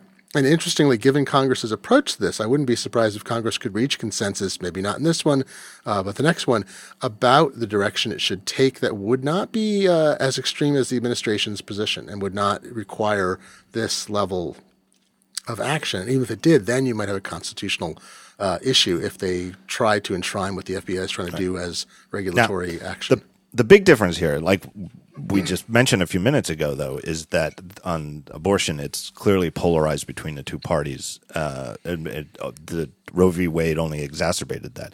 This issue, this issue of encryption, it splendidly so is crosses the political spectrum, and I almost wonder whether if if the DOJ wins this case against Apple, um, whether that actually polarizes Congress to pass a law to uh, uh, enshrine the right to strong encryption. Oh man, uh, that would be interesting. Left and right could join hands around the side. That's that's always a good thing. That it might, um, but it might be that like losing in court might inspire Congress to do that in a way that uh, not having picked this fight at all, the FBI might have been better off, you know, from their desire, wrongheaded desire to to to keep these devices as accessible as possible. Because the other thing too, the thing that's cross-platform, the other thing that is definitely cross-platform, and it's just common sense, but it's easy to overlook, is that um, uh, branches of government, that are three branches of government, don't take well to the usurpation of their powers by another branch. So, like you said, uh, uh, uh, President Obama has taken, and Bush did too, but both of them, in the face of uh, uh, opposition in Congress, have taken to executive orders. And Congress, whatever the order is, regardless of it, does not take poorly, does not take well to that. And I think that uh, when when the legisl when the when the judicial branch, when the judge passes or, or, makes an order that Congress sees as that should be something that we decide, um, it doesn't matter what the issue is. It it just stiffens their spine. They bristle, and I think rightly so. That's sort of the way the system is designed to work. Yeah, and yeah, it's true. And I think I mean we can take this too from the legislature to the people, right? We keep reading these things. Polls show that you know the support for Apple, and the FBI are evenly split. And I'm like, all right, let's see what questions you ask. And the right. questions are too vague. I would like to see this question asked in, in like A/B testing. So in one case, you say, should Apple uh, give the FBI the contents of the phone or whatever the questions are that asked yes, no, and how are they phrased, right? The other is, uh, should the FBI be allowed, uh, with legal warrant from a judge, to access your phone at any time uh, they deem uh, there's a legal necessity for it and obtain all the contents uh, absolutely in plain text. You know, in some form of that, I think you get a different response if he sh- if he said, you know, sh- should a judge allow the FBI to examine the contents of your phone at any time? Well, and I mean, not at any time, but for in a, in a, a criminal action uh, with a warrant. It's really hard to pull too because it, it, yeah. it, because it's easy for a layperson to believe in the magic solution of a way for the F, for the government to get in, but nobody else. That only the government, you know, which you, you kind of have to be gently informed of the basic way that encryption works to understand just how dang, you know how dangerous and, and impossible it is to say the only people who can get in are uh, the U.S. federal government with a warrant. It just doesn't work that way. Once you create, you know, once you create a backdoor. I know, and it's right. So there's like you could actually ask. I mean, basically, what we're saying is, uh, for this poll, we need to get ten thousand people. We can give a two day class on cryptography and operating systems too. And after that, we're going to ask you a few questions, like, yeah, yeah. And what if what if you just precede the question with? Remember, like uh, twenty minutes ago, thirty minutes ago, when I read the two quotes from uh, yeah. the the uh, uh, the Department of Defense, the uh, what do you call it? The who's in charge of the Department of Defense? The uh, Secretary of Defense, U.S. Secretary. Oh yes, sorry, yes, yeah, yeah. and the former head of the NSA and CIA, and just read those two short, yes. clear statements, and then say, "Do you think Apple should be forced to comply with this?" And then see if the poll results change. And it's almost certain it would change to some degree, whether it would change dramatically or mildly, but it would have to have some effect. So, you know, I, I don't go. That this is why we don't have. This is you know, it's exactly why we don't just vote on everything, you know, California style, just have voter initiatives on all this stuff. But it's why we have a representative democracy. Yeah, and that's, I mean, this is the problem sometimes uh, or often with jury trials, right? We've seen this with civil trials specifically, but you'd have them with criminal too. Is like, how do you get average people who, who should be able to solve? I mean, in many kinds of cases of criminality or civil liability, uh, an ordinary people with reasonable intelligence should be able to spend a few days in a courtroom learn enough and be able to make an adjudication that's that's ostensibly fair or reasonable, right? Right. With a judge overseeing it. But how do you do that with encryption? How do you do that with most of these technical topics or user interface design? Like you you can't, and every outcome is going to be arbitrary when placed in front of a jury. The same thing with polls. The polls are a reflection of how a jury yeah. would probably deal with it, which would be, you know, yeah. So one of the things, so Tim Cook a while back, uh, at some point, you know, not a while, but it's all been within the last month. But at one point, had compared it to uh, the creation of this government OS to cancer, um, and I think a better analogy I've been thinking about that's bothered me ever since, and a better analogy to me, it's close, but to me, it's a better analogy is chemical weapons or biological weapons. And I've seen other people make this comparison that creation of this is like creating a biological weapon. And you can say, oh, we're going to let you keep it in a secure place and we'll treat it and we're going to have we're going to devise a very precise carefully planned procedure for the application of it so that it's only applied in this one specific thing. Um, but that there is a very good argument that the best way to avoid the dangers of, of biological weapons getting out of your control is to never create them in the first place. And that to me is where the cancer analogy falls down is that nobody's created cancer. Cancer is not a, a no, I, but I think it really matters it's- though. no, no. I think I think you're true. It's not an intent. It's a byproduct of biological processes and maybe pesticides and Right. genetics and so forth. Right? Yeah, absolutely. That is. I never thought of that analogy though. It's very. Funny. And I think it's it's a little. I think it, I haven't seen Apple repeat that analogy, and I think they realize that it's not it, it's not a it's not a good enough analogy, right?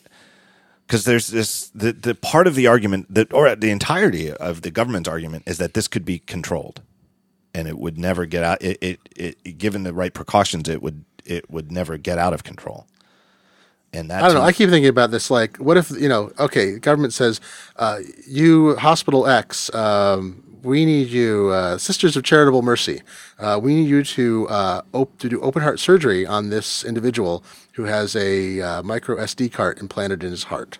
And we need that data, uh, we and so the church, you know, the, the hospital uh, tries to oppose it. They're ordered to do so. Court orders them to do. What surgeon goes in and does the open heart surgery? Right. uh, you know, to do that. I mean, that's a one-off thing too. Right. It's not even as bad. And it's like, okay, well, this is possible. Well, we have a thousand open heart surgeries we need to schedule tomorrow, and we need we'll have surgeons trained in this now too. So it's very easy to do. Like, oh no, no, no, no. Not everybody has a chip in their heart. Um, All right, let me just take a break here and thank our next sponsor, and it's our good friends at Audible. Audible.com has more than 180,000 audiobooks and spoken word audio products, and you can get a 30-day free trial at audible.com slash talk show.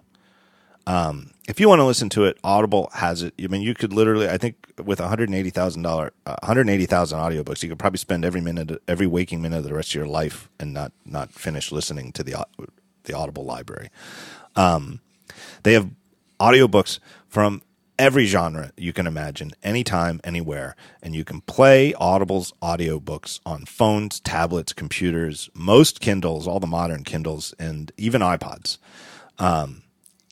audiobooks are great for flights they're great for road trips uh, they are great to fill up your daily commute um, i think it's a great solution for everybody who wishes that i did the talk show more frequently um, fill in the gaps with books from audio uh, from uh, audible it's it's just a tremendous resource for anybody who has the time to listen to stuff like that. Uh, I like to go when I walk and, or run through the city, uh, take a jog or whatever. Um, I want to have something to listen to. So, and it's it it drives me nuts if I don't have something to listen to. With Audible.com, you'll never ever run out of stuff to listen to. Um, 180,000 books, free free trial. Just go to audible.com slash talk show. My thanks to Audible for sponsoring the show once again. Unbelievable library at Audible. All right, what else should we talk about, Glenn? Tiny phones. Tiny phones for tiny hands. Vulgarian-handed phones. tiny, tiny hands. I love the idea that Donald Trump is bothered by I just he keeps sending he sends the photocopies of his hands Right. to uh what's his, his, name? the guy Graydon Graydon Carter. Carter, right? Like every few years. It's not like he did it once. Like it's Graydon Carter's in every couple of years he gets. The story, for those of you who haven't, the story, I, I'll paraphrase it. I, I'll put it in the show links. It's such a funny story and it's so telling as to Donald Trump's personality. But the story is, I think it might have even predated the Vanity Fair. Was it for Spy magazine? Oh, it was for I think it was Spy. That's right. Right. Uh, well, but Graydon Carter, who's long been the uh, uh, uh, editor at Vanity Fair, and before that was the editor at the late beloved Spy magazine, which was just fantastic. Uh, wrote a profile of Trump at like it, in the '80s, and I think he called him a sm- small-handed vulgarian. Small, small. Wait, small fingered. Small wasn't it fingered Small-fingered, Something like that. And in the decades since, Graydon Carter has since has said recently that that every you know once a year, maybe two years go by, but then he gets another one every couple every couple of years. He gets a letter from Trump with like a, a picture from a magazine pulled out, and uh, in gold sharpie, a circle around the hands, and it just like a handwritten note that says, "Look at those hands."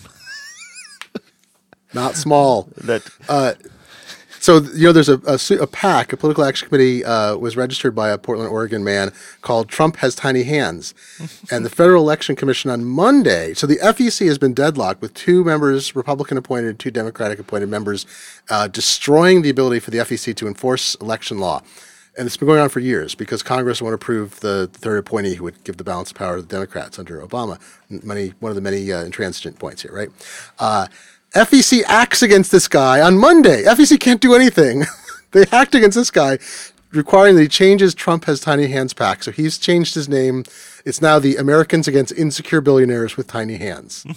That's his political action. oh my God. Dude, but Trump famously was, uh, uh, however, however large or small his hands are. A few years ago, I remember uh, he tweeted something to the effect of that. This is before the iPhone six came out. That Apple needs to put out a big iPhone. Uh, you know, get with the times or something. Oh, like that's that. funny. Yeah. So Trump, Trump, however small his hands are, is a fan of of large phones. That's true. Well, I'm curious. My wife likes small phones, and when I use her, she has an iPhone 5 that is failing. And when I use it, when she hands it to me, and she makes type large, she has a little vision issue, so she makes type large, and I use it, and I feel like I'm using a fairy phone. I'm like, little tiny fairies use this phone. It's so, and I'm like, how many years did I use a phone that was that size or smaller, and it seemed fine? And I have an iPhone 6S. And now the iPhone 5 size, 5S size seems ridiculous. But she's waiting. Her phone is failing. If the SE ships or is announced on Monday as expected, then uh, she's a customer. I I would John ar- is a customer. I would argue that in a certain sense, I don't know what the volume is, but in a in a hand feel sense, I would argue that the iPhone 5 and 5S are the smallest iPhone Apple ever made. And I know that the screen got bigger; Oh, it went from three and a half to four, but it's so much thinner that to me it feels smaller. And I I, I have my little museum here of old I, iPhones. Uh, that because of the thinness, it feels smaller in the hand. That it feels like the smallest iPhone they ever made. That that is probably it. You're right. By volume and like screen Maybe- edge dimensions, yes. Maybe by volume it's not because of the extra length of to accommodate the, the four inch screen as opposed to three point five. But because you hold it sideways, typically you don't really hold it end to end. That the volume that matters is sort of like the, you know, like the bottom half of the phone, Yeah, that's true. or like the bottom, you know, two three inches is really the volume that matters, and that the whatever sticks up off the top doesn't really count. I, I think it's going to be a big seller. I hope it actually is a real thing. It seems very reliably so that it's a real thing, and uh, it's it's fun to watch. I mean, Apple has that uh, Matrix. Who did that a few years ago before something came out? The iPad Mini something came out where someone built this like this fan of like all the devices and sizes and prices, and they said, "Here are the holes." Then Apple released devices that fit in those holes. I feel like the the SE is absolutely in one of those holes right now. Uh, I think it's fascinating that here we are. We're recording on Wednesday, March 16th, and I think the show is going to air on Thursday. Um, I don't know when people will listen. Hopefully, they'll listen before the event on Monday. But it, who knows what will leak at the last possible minute? But it's fascinating to me that the phone hasn't leaked. And I know that there was like a CAD drawing that uh, one of the rumor sites, I don't know if it was 9 to 5 Mac or Mac rumors, probably 9 to 5 Mac, but they had like a CAD rendering that they then interpreted as a, you know, made like a, a rendering out of. But we Oh, don't yeah. really know. Like the parts didn't leak. There's nobody who's held up a part that says, here's the, you know, here's the casing for the iPhone SE. And I, It I makes me wonder if it's shipping in like a month, and they, but I can't imagine they're going to do the event and say, and you can order this for shipping on May first. It's going to be think so. available day and date. I Gur- have to believe, like Gurman, that Gurman- Friday rather. Yeah, I think Gurman says by Friday, which is actually kind of interesting. My, you know, just my own selfish interest that it's. It, I'm going to the event. I'll be at the event. I I guess since I'm going that I'll probably get one to review. But if they're shipping it on Friday, I don't. I'm not quite sure how how I write a review before it actually ships. Yeah, that's it. It seems yeah. Although on the- I'm doing a Monday event. Yeah, Although on the other hand, maybe it's a very easy device to review. It's it's back to the old size and it's got the new specs. and you know figure Yeah, out how like good the camera chip. is. I think Yeah, I'm going to the- I like mean- it. I think I'm going to. I don't know that I'll switch from the Force Seven, but I might be very tempted to. I, I, it's it's going to be a close call for me. I, I love that they're. I, I mean, if this happens, which seems so likely, I love that they're doing it because uh, uh, we've talked. Uh, I've talked to some other folks about the notion that maybe we're getting to post numbering. That maybe this is, or maybe this model never gets numbered. I think you've written about that Yeah. too. Is that like at some point, like you know, the iPad three was the, they called the iPad two and the iPad three, then it became the iPad, and um, numbers are bad for Apple, except if they're trying to create demand, like a pull of demand for the newer thing. And I think sales figures and growth may show that they just need to be shipping out devices, um, maybe not creating the expectation that it's every September in the same way.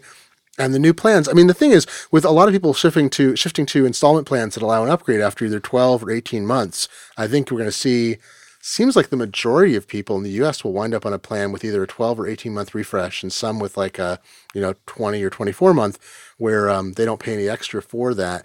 That's going to flood the market with older phones in some fashion. They'll be resold or they'll be uh, you know uh, refurbished Right. and available. And then um, you have all these people like, I mean, hey, look, I'm on an installment plan. Am I going to get an iPhone 7 or whatever it's called? Probably because I feel like that's my Apple fee. Is now I'm paying, I don't know what it is, 56 bucks a month. I'll just pay that forever for my phone and I'll just always have the freshest phone. Like that does not seem like a penalty to me, um, the way they're marketing it. Yeah. To me, it, I think it, it'll probably personally come down to image quality. I think that, Oh, uh, or you know, for the camera, that if yeah. You want your 12 megapixel one if they well, I don't care about the or- megapixel camera. I'm sorry, but like a Right? better, right. I care. Depth of field. I want depth of field. Well, you're not going to get that in this camera. You know, what I I, mean? Like, it's not going to move. It's not going to move the forward. But if to me it looks like I can take the same quality pictures in the same lighting conditions as my iPhone 6s, Oh, oh I'm more, sorry. Yes, yes. more or less, that it you know at least to my eyes it looks like I'm getting the same image quality. I think I would prefer the smaller phone. I like the way it feels in my hand. I like the way it is smaller in my pocket.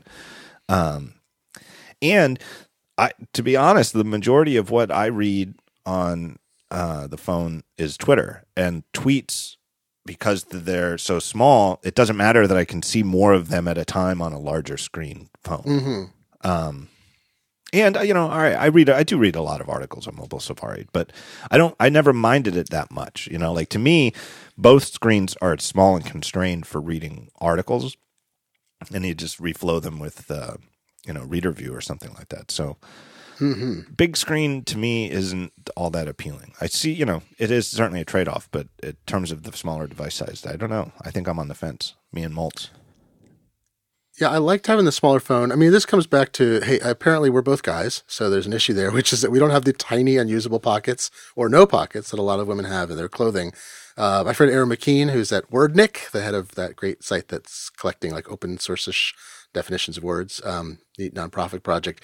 Uh, she likes to make her own dresses, makes wonderful stuff. Wrote about it for the magazine years ago, and uh, she puts pockets and stuff. And she has people stopping her all the time. Wait, you have pockets in your clothing? How that happen? It's like I made the dress, so there's pockets in it. Uh, my wife encounters this all the time, and my wife wears you know stylish but not like um, like uh, fashion absurdly stylish unusable clothing, and um, got to think like that was the thing with the iPhone six or iPhone uh, uh, six plus when it came out. I thought I don't want a phone that big, but I'm not going to prejudge it because Apple knows the market better, and I am like one tiny segment now of the market. I don't want a gold phone. I don't want a gold watch. I don't want whatever. Uh, and I, a lot of women I know uh, liked the six plus because they're already keeping a phone in their purse. And this was like, this is great. I can read it and it, it doubles as a Kindle and it serves many purposes. So I know a lot of women and some men I know, uh, but I would say more of the women I know got it than men, although several men we know, like Mike Hurley and so forth, are big fans of it. Um, I feel like the, the SE is definitely ties more into that, like the small pocket thing or small, like not having a lot of room or stuff to carry. It's going to be for an audience that I think has been underserved and the 5S has filled that gap. I'm so uh, uh, I'm excited to go out for this event because I so don't know. I'm, I have a good guess what they're going to show us, Yeah, but but I have no idea how they're going to sell it to us, which to me That's is fun. interesting because there's two main things that they've got. They got the smaller phone and they got the uh, the the new iPad Pro that's only 9.7 inches, which is effectively just a smaller iPad Pro. So how do they how do they get on stage and sell two devices that are it's exactly like the thing we announced in September but smaller. right? That neither of them are going to do anything Yeah. better than the ones that are already on the market. I wonder if they'll talk about it as a family of devices. We know people have different needs and different demands, and the 5S has been a. I, mean, I won't mention the 5S; they never talk backwards, right? But like we've, you know, we filled this category in the past, and now when we felt we could do something unique and new, and this is what we're doing to fill out our product line to fit a family of needs, right? Something like that. I I don't know. And They have to say something new, though. There's always a new thing. This is the reason why we waited till now to do this. What is it? We don't know. I don't know. Yeah, I don't know how it's just like the last thing but smaller. How they get something new out of it. I, there must be, but I, I that's, why I'm the in- The campaign is last thing but smaller. Think different. It's Right. Do you think? Here's a question I've had. I, I keep meaning to ask this on Twitter, but uh, I'll ask you. Do you think they will come out with the uh, smart battery pack for the iPhone? SE? That's a great question. I just uh, I was working for Wirecutter for a while, and I worked on this uh, USB battery guide. Not the battery. We didn't do the battery pack. That was uh, Dan Frakes, old friend Dan Frakes.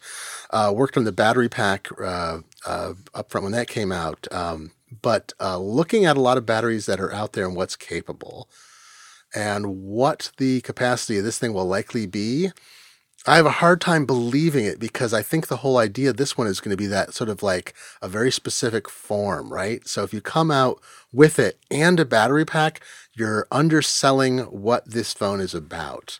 Uh, because they are so much more efficient with power than with the F the 5S. I would bet they could eke 30 or 40% more power out of the same form factor than they can out of the FS with a similar, uh, you know, using the same battery capacity. And so ostensibly it'll have a slightly bigger battery because they're better at that or slightly denser perhaps. Um, and becau- everything will be so much more efficient. And because the screen is so much smaller by area and by pixel Yeah. count, it re- and that you know if- They perfected that. It would be hard to believe that they would want to. I mean, would you want to? Like, I understand the 6S, it makes a lot of sense because it's kind of in the middle there. And people, I mean, USB battery packs of all kinds, not just the ones that I- I think- cases have sold so well. I think if they do, it will roll out on the same schedule that the battery pack for the 6S did, which is you know six weeks after the phone comes out. Oh, don't steal a thunder. Yeah. An extra thing. And- Here's something. Hey, and nice. don't don't risk the the PR backlash of Apple releases a phone that needs an external battery pack. yeah. Right. I mean, they got that anyway when they released their own battery pack, but at, at by the time November rolled around, it was a lot quieter than if they had done it on stage. Can I, can I talk batteries for a second? Because I can't tell you how many batteries I've tested. And uh, I've, I've, I did this thing at the Wirecutter. Uh, we did a USB battery pack guide with uh, great writer there, Mark uh, Smirniotis, who uh, did a fantastic job. Used a battery testing lab, uh, Cadex, up in Vancouver, BC. Um, it was fascinating. And then I did a bunch of reviews for Macworld uh, just a few weeks ago of USB C equipped batteries. And oh my God, if you haven't touched a battery, like a USB battery, if you like a few years ago were like, ah, these are sort of terrible and expensive, they don't last long, the next generation is out and like across all these different manufacturers, and you can get. Uh, you can charge the one that I liked best in the Macworld roundup was the Anker has a, a twenty thousand one hundred milliampere hour um, battery with USB C and USB regular 20 USB. 20,000? Twenty thousand, and it costs fifty bucks. So it's and like- you can charge your MacBook about hundred and ten percent from it. Wow. Uh, a twelve-inch MacBook. wow. That's the, I know, and I was like, you know, I was kind of watching batteries a little bit. I hadn't got into it, and the circuitry is so much better. They hold a charge for the new, like the new lithium-ion cells that are being used, hold a charge better. They're so much better at conversion. They don't heat up as much. Um, it's really extraordinary. So if you've been holding back on a USB, I sound like an ad for the industry, is. but it's it like is complicated though. I actually looked into it a couple of weeks ago, and I was going to do a wire cutter style thing where I actually bought like uh, three or four just for the phone. It was right after I did the battery case review, and I thought, you know what, I should review these little portable things because I've long had one. Uh, it's a couple of a year or two old, a Mophie that has like uh, Mophie. My problem with Mophie is Mophie alone has too many. They have too many. They They also it- charge four times what you need to pay, it, three to make- four times. it makes it so hard to figure out what to buy. Just I, Yeah. I- anybody at Mophie who listens to this show, please, for the love of God, just get rid of three quarters of your product lineup and just keep, you know, just tell me what's the best one to get because they have like different, even just form factors of them. But anyway, they've got one that I really like that has built-in, uh, a built-in USB cable and a built not like yeah, a, yeah. and it does pass-through charging. Uh, Does it do? Is it now that pass through is an interesting thing, but does it do? So it's got a Type A connector you can plug into a, a DC adapter. Or yeah, like got- a yeah, like a standard DC not light. Doesn't have lightning though, right? No, it does have lightning. It has a built-in. Oh, that's lightning and Type A. Oh, see, that's great. And you can get that. There's a travel card. Uh, if you want a really tiny one, has a lightning and Type A thing that they Wait, both what's Type in. A? Type A means you plug it into the charger, right? Yeah, Type A is like the rect, the standard rectangular one, and uh, and that's what you mostly see. Like, that's the computer side one. Right, ex- right. You know, it's either USB C or Type A is what you're going to see on computers, and all the AC adapters are uh, Type A, those rectangular plugs. Uh, but Travel Card is really is really neat because it has the integral Lightning MFA MFI approved or licensed. Um, certified whatever and uh and the one so you only you don't have to carry any extra cable with a travel card i think it's like 40 bucks so it's expensive or 35 and it only charge your phone like uh I don't know, like uh, two thirds the way or something, but like an iPhone six. But if that's what you need, if you're like, like the question, the thing we did at the wire cutters, we divided it up into: do you need it to top off at the end, your full day at work or away, and you need to get through the night, or to the end of an evening, or do you want to be able to charge like for another full day of usage, or on you the ro- on the road for like a week, and you got an iPad, so you can get things. There are now a differentiation. You get anything from like, oh, Amazon. Amazon Basics, it doesn't have a lightning cable, but it will take a regular plug. You can plug your cable into it, your regular uh, Right. uh, uh, adapter. 2000 milliampere hour battery from Amazon. It'll charge your phone. I think the resulting charge is at least half or two thirds. It's five or six bucks as an Amazon Basics add on. So you can go all the way from that up to like 25,000 milliampere hour, uh, like RAVPower and some others that'll charge an iPad like six times or something. That's really it's really interesting though to think about. I mean, I've always used them in the context of charging a phone, but it's interesting to think about charging like a MacBook that way with and getting like a you know like a hundred like you said what 110 percent charge out of a Yeah, the Anker battery? is the Anker is amazing. Anker is a fascinating company. It's like a Google engineer and his wife started this up, and she started the business, I think, and then he eventually quit Google. They moved to, back to China. I think they were from China originally. they moved back there. I think is what he said, and now they're shipping like um, I don't know, hundred thousand items a month or something. Like they came from nowhere. They're I love Anker quality. It's like it's really great. They have a whole lineup of stuff, uh, and um, and they're making they're kind of pushing it. So that what what happened really is that a lot of companies panasonic lg and a bunch of other firms started to make really good standardized you know essentially lithium ion cells. They they're varying sizes they're cylinders like a double a battery but can be bigger or smaller. And these standardized components mean that nobody in the chain has to build that part and they're all such high quality or a lot of them are very high quality now that it's so affordable. They can stick three or six or eight into a thing with a you know some circuitry to handle charging and USB conversion and get you know so it's really all about like packaging and engineering of taking this commodity item and making it something better. Hmm. It's cool. It's the new. It's the future. I, I, the gist of my experimentation with these Mophie ones, and I bought two of the other ones that don't have built-in cables, and you instead have to supply your own Lightning cable to charge your phone from it.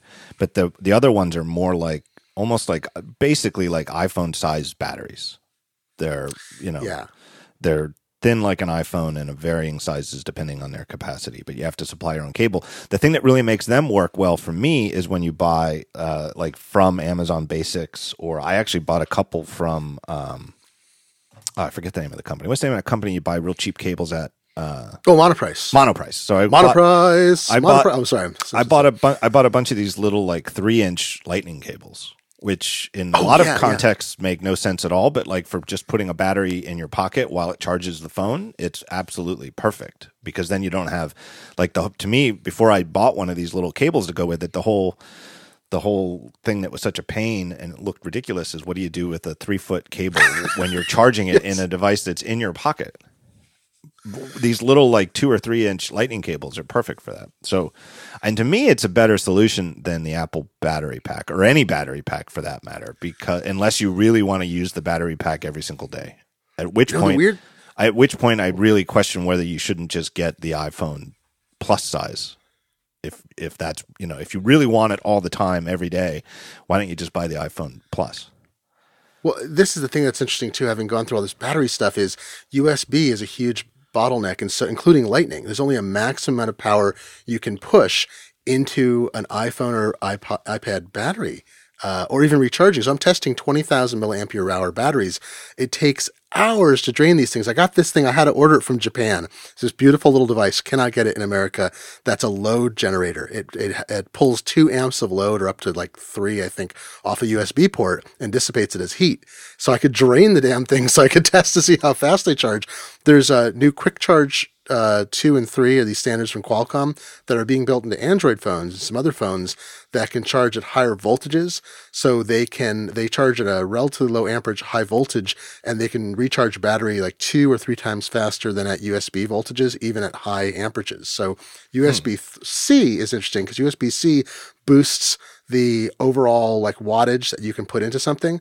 So if uh, an iPad Pro would actually be really good with USB C because it could safely charge its battery like four or five times faster than the limits that USB puts on it. It's why I, I mean iPad Pro. I'd love to talk to some people about that. What if? What Uh, if? Well, is recharge time. is Lightning definitely a, per, a limiting factor? What if the Lightning cable started with USB C to get the power, and then was Lightning into the device? That's a good question. I believe that Lightning has a wattage limit that is below what you can do with USB C by a large factor. So, oh man, of course, I don't know what the limit is. I think it's I think it's only 15 watts you can put over Lightning, and you can do you know the MacBook charges at uh, has a 29 watt charger.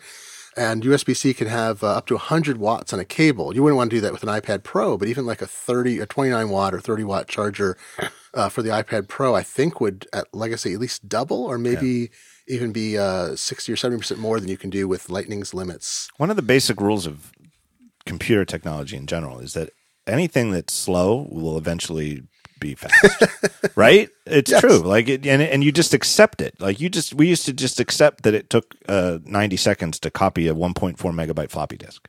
We just accepted that. I mean, because what are you going to do? You got to wait. Uh, and now you know the idea that you wait a long period, a noticeable period of time to copy one megabyte of of data. It's laughable.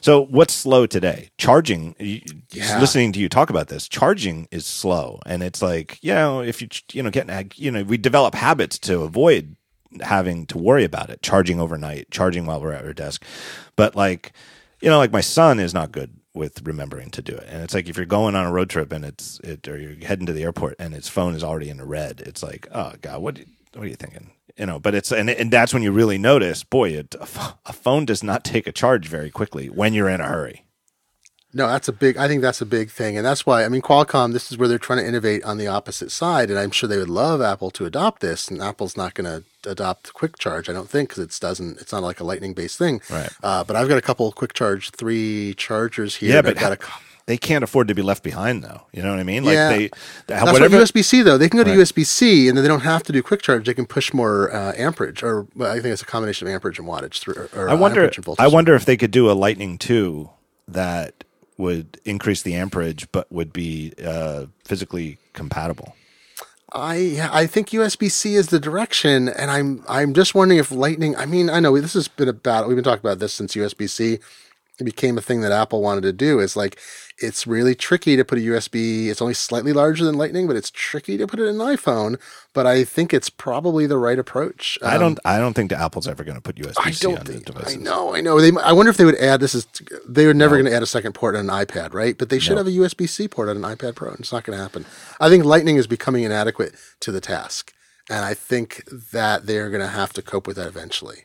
Yeah, I wonder. I wonder how much of this they've foresaw and how much now they're like, hmm, painted ourselves in a corner. You're, you're totally right though. They could have no Lightning two could actually be Lightning two could have USB C on one end and Lightning two on the other, and the same cable thing, and it's backwards compatible.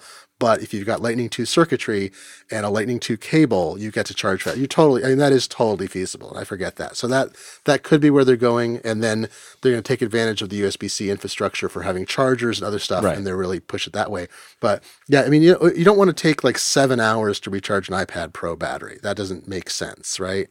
You want it to take like three or two.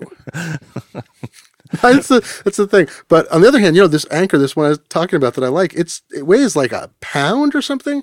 It's a pound, twenty amp hours, and uh, 50 bucks. So you're sort of like, all right, well, if I need to carry something extra, I can get one of these things. And then I'm sort of set. And, uh, anyway, it's such an, it's, I know it's such a like wonky little area, but it, battery life is the thing that affects us more. I mean, you know, network speed hasn't been solved, but you can get LTE, uh, in most places pretty good. And, uh, so battery is the next frontier to kind of resolve. Oh, I definitely, I mean, there's no doubt about it that battery life is the biggest, it's the, the lagging technology at the moment. It's I mean, fun too. I learned so much about watt hours and C, like the time. Remember, there's a thing about like how much coulombs you can stick into a battery fast enough without damaging it, and some it's uh, it's wild. Like you get into that, and it's like people spend a lot of time doing a lot of little formulas to make sure everything matches up correctly. My sixth grade battery, or not battery, uh, my sixth grade science fair project was on battery batteries. Uh, You're ahead of your time. I did a very, I did a poor job on it. I, I think I got like a B I don't even think I got a B plus. Look, was, my was, my son's my son's in sixth grade. One of his comrades did a hovercraft using a modified electric leaf blower that actually hovers and carries seventy five pounds. This is the science fairs today. I really, I really half-assed my sixth grade science fair project. Uh, my the the the test was. Uh, not whether alkaline batteries lasted longer. That was self evident than uh, regular. I remember at the time, I mean, all you can buy now are alkaline batteries. Like we're talking about like double A or C, those type yeah. of batteries. Uh, there were there were regular, there were heavy duty, quote unquote, and uh, alkaline like the Duracell and, and yeah. Energizer. And so my test wasn't whether they actually lasted longer. Of course they did. It was whether you at consumer prices whether you were getting more bang for your oh, buck with them. Oh, clever. And well, it sounds clever, and it got it was like good enough to get the thing approved, but it, it really turned out to be not not a very exciting test, and it was actually devilishly hard because of what I, uh, the way the test I devised was to use uh, uh, the same flashlight and put these C batteries in and then turn the flashlight on, note the time, and then note the time it went off. But no, finding mm-hmm. out what time a flashlight burned out is. Oh it, oh my God. This is hilarious. This was a Wirecutter's battery guy. He did a review with this exact same problem. Right. They put a, they put a flashlight and they were videotaping a flashlight pointing into a box was how he ultimately did it, I think. See, I didn't have a video camera though. I, that I is actually you wouldn't have had a twelve-hour videotape either, right? I wouldn't have had a twelve-hour videotape, and oh it got to the God. point where my parents got a little mad. I mean, this was not the this was not the most expensive scientific test that was ever performed, but it did seem like I kept saying I need more batteries. Oh my god, they're expensive. And so I kind of had to triangulate, like based on when it seemed it was going off in the middle of the night. Okay, so if I started it at 5 p.m. and it went off in the middle of the night, how about I start the next one at 9 in the morning before I go, or 8 oh in the oh morning before I go to school? Yeah and it was like petitioning my sister and my parents like every time you go buy this flashlight see if it's on I, one more thing to talk about batteries. Batteries are so exciting. I know the listeners are delighted about it. There's a new kind of double A battery, a new kind of lithium battery you can get. It's not uh, lithium. It's called what is it? Uh, oh, I'm blanking on the name here. It's uh, nickel nickel metal hydride. No, it's not lithium. What is it? There's new batteries you can get now that perform uh, rechargeables that perform so much better than the old ones because they've changed the fundamental mm. like chemistry of them. So in the past you would get really uh, terrible recharging performance, and now um, you get uh, there's so much better. Uh, because of this thing, so you get this. It cycles like 500 to a 1,000 times Hmm. Um, it uh, uh, you, it'll it'll maintain a charge longer. Like all the things that used to drive you nuts about rechargeable batteries, the new generation um, when, now is avoiding that. When Jonas was younger and he had a lot of kids' toys, we I did the right thing. I volunteered. I took this undertook this myself, and I did the right thing and bought like forty double A rechargeables and 40 triple A for the toys that took the, and a whole, just a whole slew of these. I think I got them from a company called like Green Battery or something like that. That was oh, yeah, highly yeah. rated and a charger that would charge a bunch of them at once. And then for all of his toys, we used them, but it's, it quickly became clear that boy, they ran out faster than like, like it was so tempting to just buy the big pack of Duracells and put, put them in there. That's what I did. We went from rechargeables to Costco alkalines, and I always felt terrible. I'm like, I'm destroying the earth because you know, instead of being able to use a few second uh, cents of electricity because they weren't reliable. But yeah. over time, almost everything I have is lithium ion battery powered now. Anyway, it all has an internal battery, so I have yeah. very very few things that require one. Yeah. they seem to do really poorly in remote controls too for some reason. Because like re- replacing the batteries in a remote seems like something that you should only have to do like you know like uh, I don't know more than a year, right? I, I don't know. I haven't I haven't changed the battery in, in our remotes in a long time. Whereas when we were using those those rechargeables, it seemed like it was like all the time. Yeah, these new this new generation. Uh, what are they called? They're nickel. No, they are. They're nickel metal hydride. Nickel metal hydride. NIMH. Uh, low self discharge LSD. I don't know where you'd heard LSD before. That doesn't seem like a problematic abbreviation to use no. at all. Uh, they um, no they last for sometimes. I think now it's they have months or even years where they'll maintain their um, charge, and they can do like I say hundreds to thousand plus cycles. So. Hmm. And that these are relatively new. So if you were buying batteries like three to five years ago, you'd be frustrated. And if you buy this generation and the and you have to carefully like, like I said, go Wirecutter is a good review of them, and you have to look for brands and types because some of them vary even among capacities. They can be better or worse, but uh, much better experience. All right, let me take one last break here and thank our final sponsor of the show. It's our good friends at Fracture. You guys know Fracture. They're the company that prints photos directly onto glass. You can go to fractureme.com, and if you use the code TalkShow10, just TalkShow10, you'll get 10% off your first order. The code's easy to remember. Talk show 10. 10 is the 10% you'll save off your order. Now, here's the thing fracture pictures look great. They make awesome gifts. They make a great way to take the photos that you have on your phone in your you know iCloud uh, account uh, that you've never actually printed and put them into the analog world. It's the best way to do it because they print them right on glass. They ship in these amazing packages that have everything you need to hang them up on the wall, all included. So you don't need to frame them. They are a frame. It's just an edge to edge piece of glass that's ready to pop on the wall, prop up on your desk, put it on the mantle. Could not be easier. And you never have to worry about all the stupid little fiddly things you do when you get a, a regular printed photo on paper into a frame where it has to be perfectly aligned and then you seal the frame back up and it, it tilts off 2% and you have to open up the frame again and redirect it and try to get it to stick so it's perfectly aligned. Forget it. You don't have to do any of that. You'll get a better looking image and a better quality and a much more impressive display uh, from Fracture. And uh, it, it, so it's better quality and it's easier. So uh, you can't lose.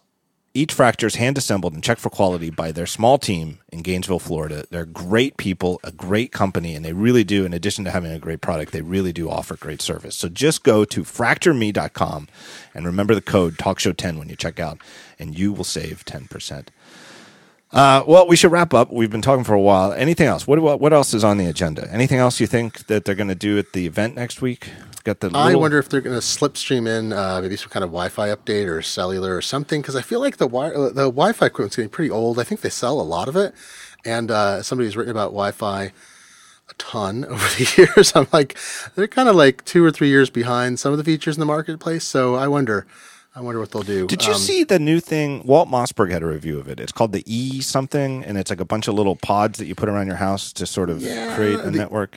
Eero. I'm like not so hip on it because I feel like it's it's expensive. I saw a review of it where they're like, "This is great. Uh, I had a two hundred dollar airport Eero E E R O." Uh, named after Eero Saarinen, I guess, the great uh, Finnish architect. Eero Saarinen, a great answer if you're doing uh, either Trivial Pursuit or crossword puzzles. E E R O Saarinen. Uh, he designed the dorm I lived in in college, which had no right angles. We hated it so much, so much. You couldn't put anything up against the wall. Goddamn Eero Saarinen. And it's beautiful. He designed the the Dulles Airport. Oh, okay. okay. I believe that's right. I'm saying that now. I don't know, but I think he's uh, he's a famous architect. This has nothing to do with him. I, I hope they license the name. uh, yes, he designed the anyway. So Eero, yeah. So there, so I read a review where someone said well, I had a $200 or $180 uh, Apple uh, Airport Extreme and it didn't reach everywhere. So I bought three of these things and it was great. And they're $200 each. And I'm thinking that doesn't actually prove that they're better. Like you need to do the side by side.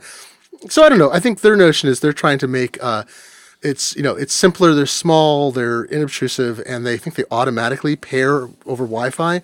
Um, so that's a nice idea compared to having to go into configure crap and airport utility. I mean, I've been writing about airport utility for like 12, 15, I don't know, since it came out 2001.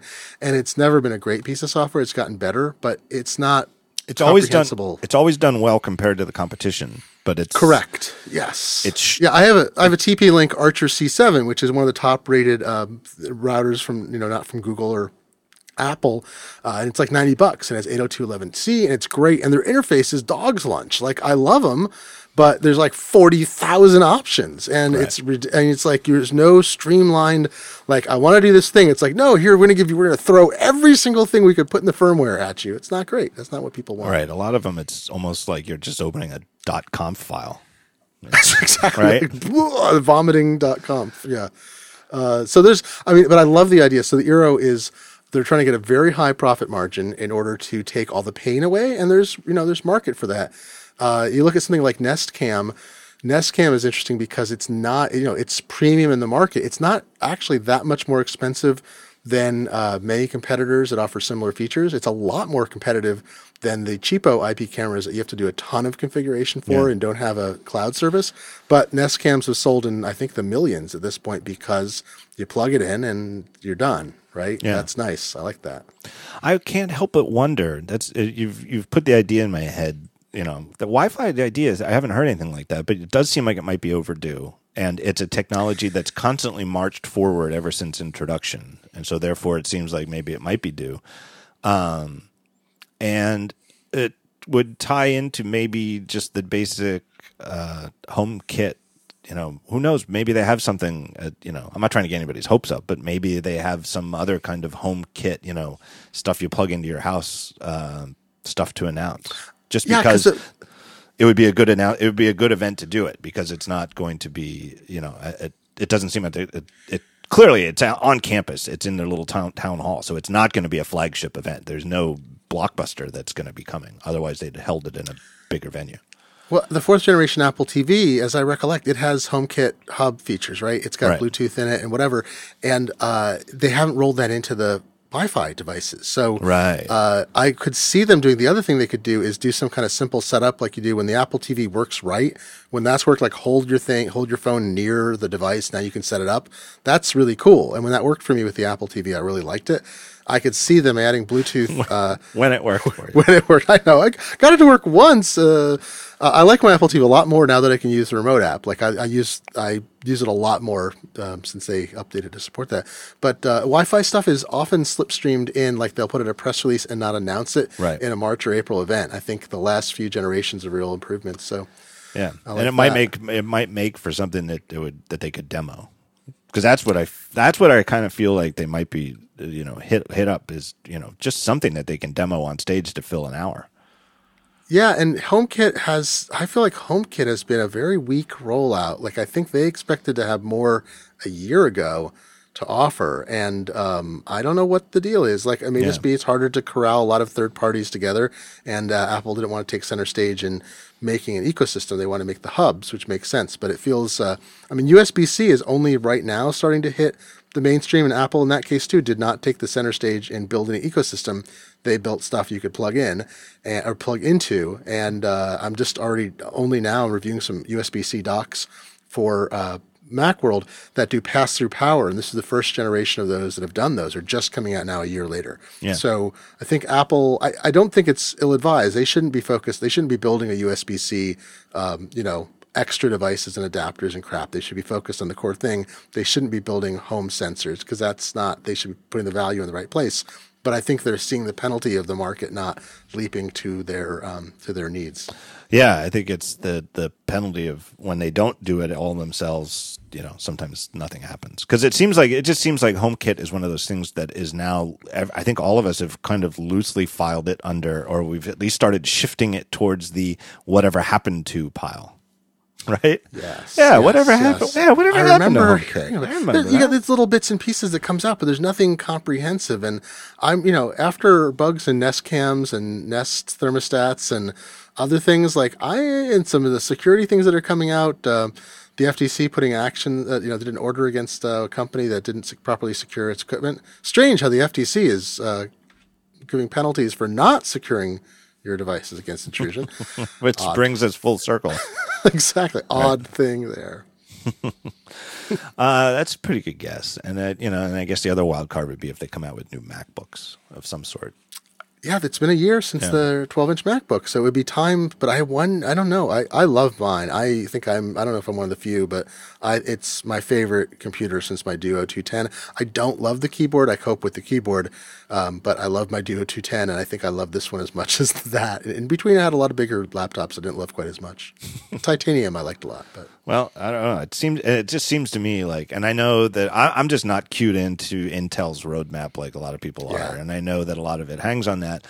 But it just seems like a device that y- you can kind of knock for being too slow. Whatever improvements Intel has uh, Yeah. uh, uh, has gotten in a year would be worth putting out a new revision of the product. It's true. Although I've laid out like a 1200 page book in InDesign on my MacBook. I've edit audio in Audition, Adobe Audition with multiple tracks. It can't do real time effects, but it lets me edit at least and play back in real time without applying all the effects. And, and I like the dense screen. I, I wanted to replace my Air, which was underpowered and didn't have a retina. And I want, and this is the closest thing I could get that was like affordable and, and met it. And a year later, I'm still pretty delighted with it. Yeah. Ah, well, we'll know. I uh, will be at the show. I'm gonna. I don't. Who knows the famous last words? But I might try to do like a uh, um, mini episode of the show, not live from the event, but maybe record something ad hoc with any anybody else who's going to be there who who will give me five or ten minutes of their time. Sort of a do my thoughts and observations on the event right afterwards Monday afternoon. Oh, that'd be fun. There'll be a lot of people you know there. I've been seeing a. a I'm not. I'm not going. I'm Seattle. I'll be covering it remotely for MacWorld, but uh, Susie Ochs will be there, and uh, okay. Mr. Jason Snell, I'm sure, and Serenity Caldwell, I understand. So it'll be uh, the old gang will be there in different guises. People who are readily volun- will readily volunteer to be on a podcast. exactly. Yeah, they don't know anything about podcast. What are you talking about? This is a real stretch for you, Jason. exactly. But would you would you consider being on a podcast? Oh, he's only. He only records, I think, 15 a week now. The poor guy. Yeah, I don't know if I'm exaggerating. I'm looking forward to it. I, I I know it's not a blockbuster event, but I almost feel like these are the ones that are a little they're more interesting strategically to me because the bigger ones are a little bit more obvious strategically. Yeah, this will be fun. I, I think I love that we don't know for sure as much, despite Yep. the leaks. The fact that there's just not as much. I mean, there's a lot of stuff known but not seen. It's kind of interesting. Yeah, totally. Uh, Glenn Fleishman. Anybody who wants to uh, see your work, how I mean, you you're everywhere. You're at MacWorld now. I, I've been read, yeah, I read a lot for them. I, you know, I got a book on Slack that's coming out soon. We're syndicating it at uh, Tidbits. They have a neat model where the first two chapters are up there now for free. If you go to tidbits.com about using Slack, because you know a lot of people, a lot of people your age and mine, John, they've been told they have to use Slack. Now Slack's fun to use. But I keep coming across people like, okay, I got to use this new tool. How does it work? And I'm like, all right. So, uh, first book is about that. You can read the first two chapters. It'll be out in a few weeks, the full book, and then also a, a smaller compendium. Uh, you know, I got name checked uh, at S- South by Southwest. I wasn't there. People start telling me Stuart Butterfield's mentioning your name on stage. I'm like, what did I do? What did I, you know, CEO, like, what did I know? I've known Stuart in passing for like 15 years. I'm like, what did I do? Just full circle, very briefly, I'd mentioned in passing Roman Mars, the host of 99% Invisible, great podcast. He says something about the future of articles reporting on business will be um, people posting Slack screen captures, right? And I respond, oh, well, you know, they'll just put steganographic um, pixel identifiers, Slack will. So when you take a screen capture, it'll be able to identify it. And so Stuart on stage says so, something like, Glenn Fleishman mentioned this. Now we're not going to do this. I was like, oh, thank God. But anyway, it was very funny. I was like, why am I being talked? What did somebody, what did I say? It's like it's just saying that they will not be inserting a security uh, identifier. I did not know you were writing a book on Slack. That is fantastic. It is a great idea. Uh, it's it's fun. I love it's it's really great. Um, and I'm in well like timed. five Slack teams. Yeah, so that's uh, but people can read two chapters now, and then there's more. We'll have the book out in a few weeks. But uh, yes, find me at MacWorld. Find me at tidbits.com, and um, and more to come. Uh, and of course, at Twitter, uh, the very quiet, seldomly updated uh, at Glenn uh, with two N's F account. I took two weeks off. It was a good break. I did. I had no tweeting for two weeks. It was really good. Was it hurt? Did it hurt? No, it was actually it was good. It was good. It's interesting. It's uh, it, being on Twitter during the political season is very entertaining. But I kind of you know backed off a little from it. Now coming back, I, I'm enjoying it again. Glenn has. Glenn has I have over f- 401,431 tweets. You took the break right at the 400,000 mark, right? I did. I, I essentially auctioned off the tweet to raise money for Planned Parenthood, and I raised. Uh, I think people contributed almost three thousand dollars, as and someone got my four hundred thousandth tweet as a result. So that was that was my little taking a break uh, I. I just know that right now there's a lot of people. We've been going a long time. It's a long show. People can tell it's over. They're like, oh, come on, 400,000 tweets. This is when, you know, these guys are starved for oxygen, and now Gruber's getting goofy and he's making shit up. Nope, and true. I'm telling you right now, if you go to Glenn's Twitter account, it's 401,000. I will leave the math of dividing the number of hours in a day and the number of years that Twitter is, has existed. I will leave that up to you. I'll leave it as an exercise to you. Fire up PCalc on your iPhone and uh, and get Glenn's tweets per day output. He's probably tweet. I'll bet you've tweeted during the show. I'll bet if I, look right now that you've tweeted while we recorded this show. I've withheld, but you know, Slack No, actually drains. I, I'm I'm respectful of your time, John. Uh, I, I'm listening intently. Uh, Slack has driven has taken some of my tweeting away because some of the people I used to communicate with a lot with on Twitter, we now have are in Slack rooms. So the incomparable network. It is absolutely- I understand the Re- Relay FM has a big chat room. There's uh, a lot of the podcast networks because hosts on podcast networks all over the place.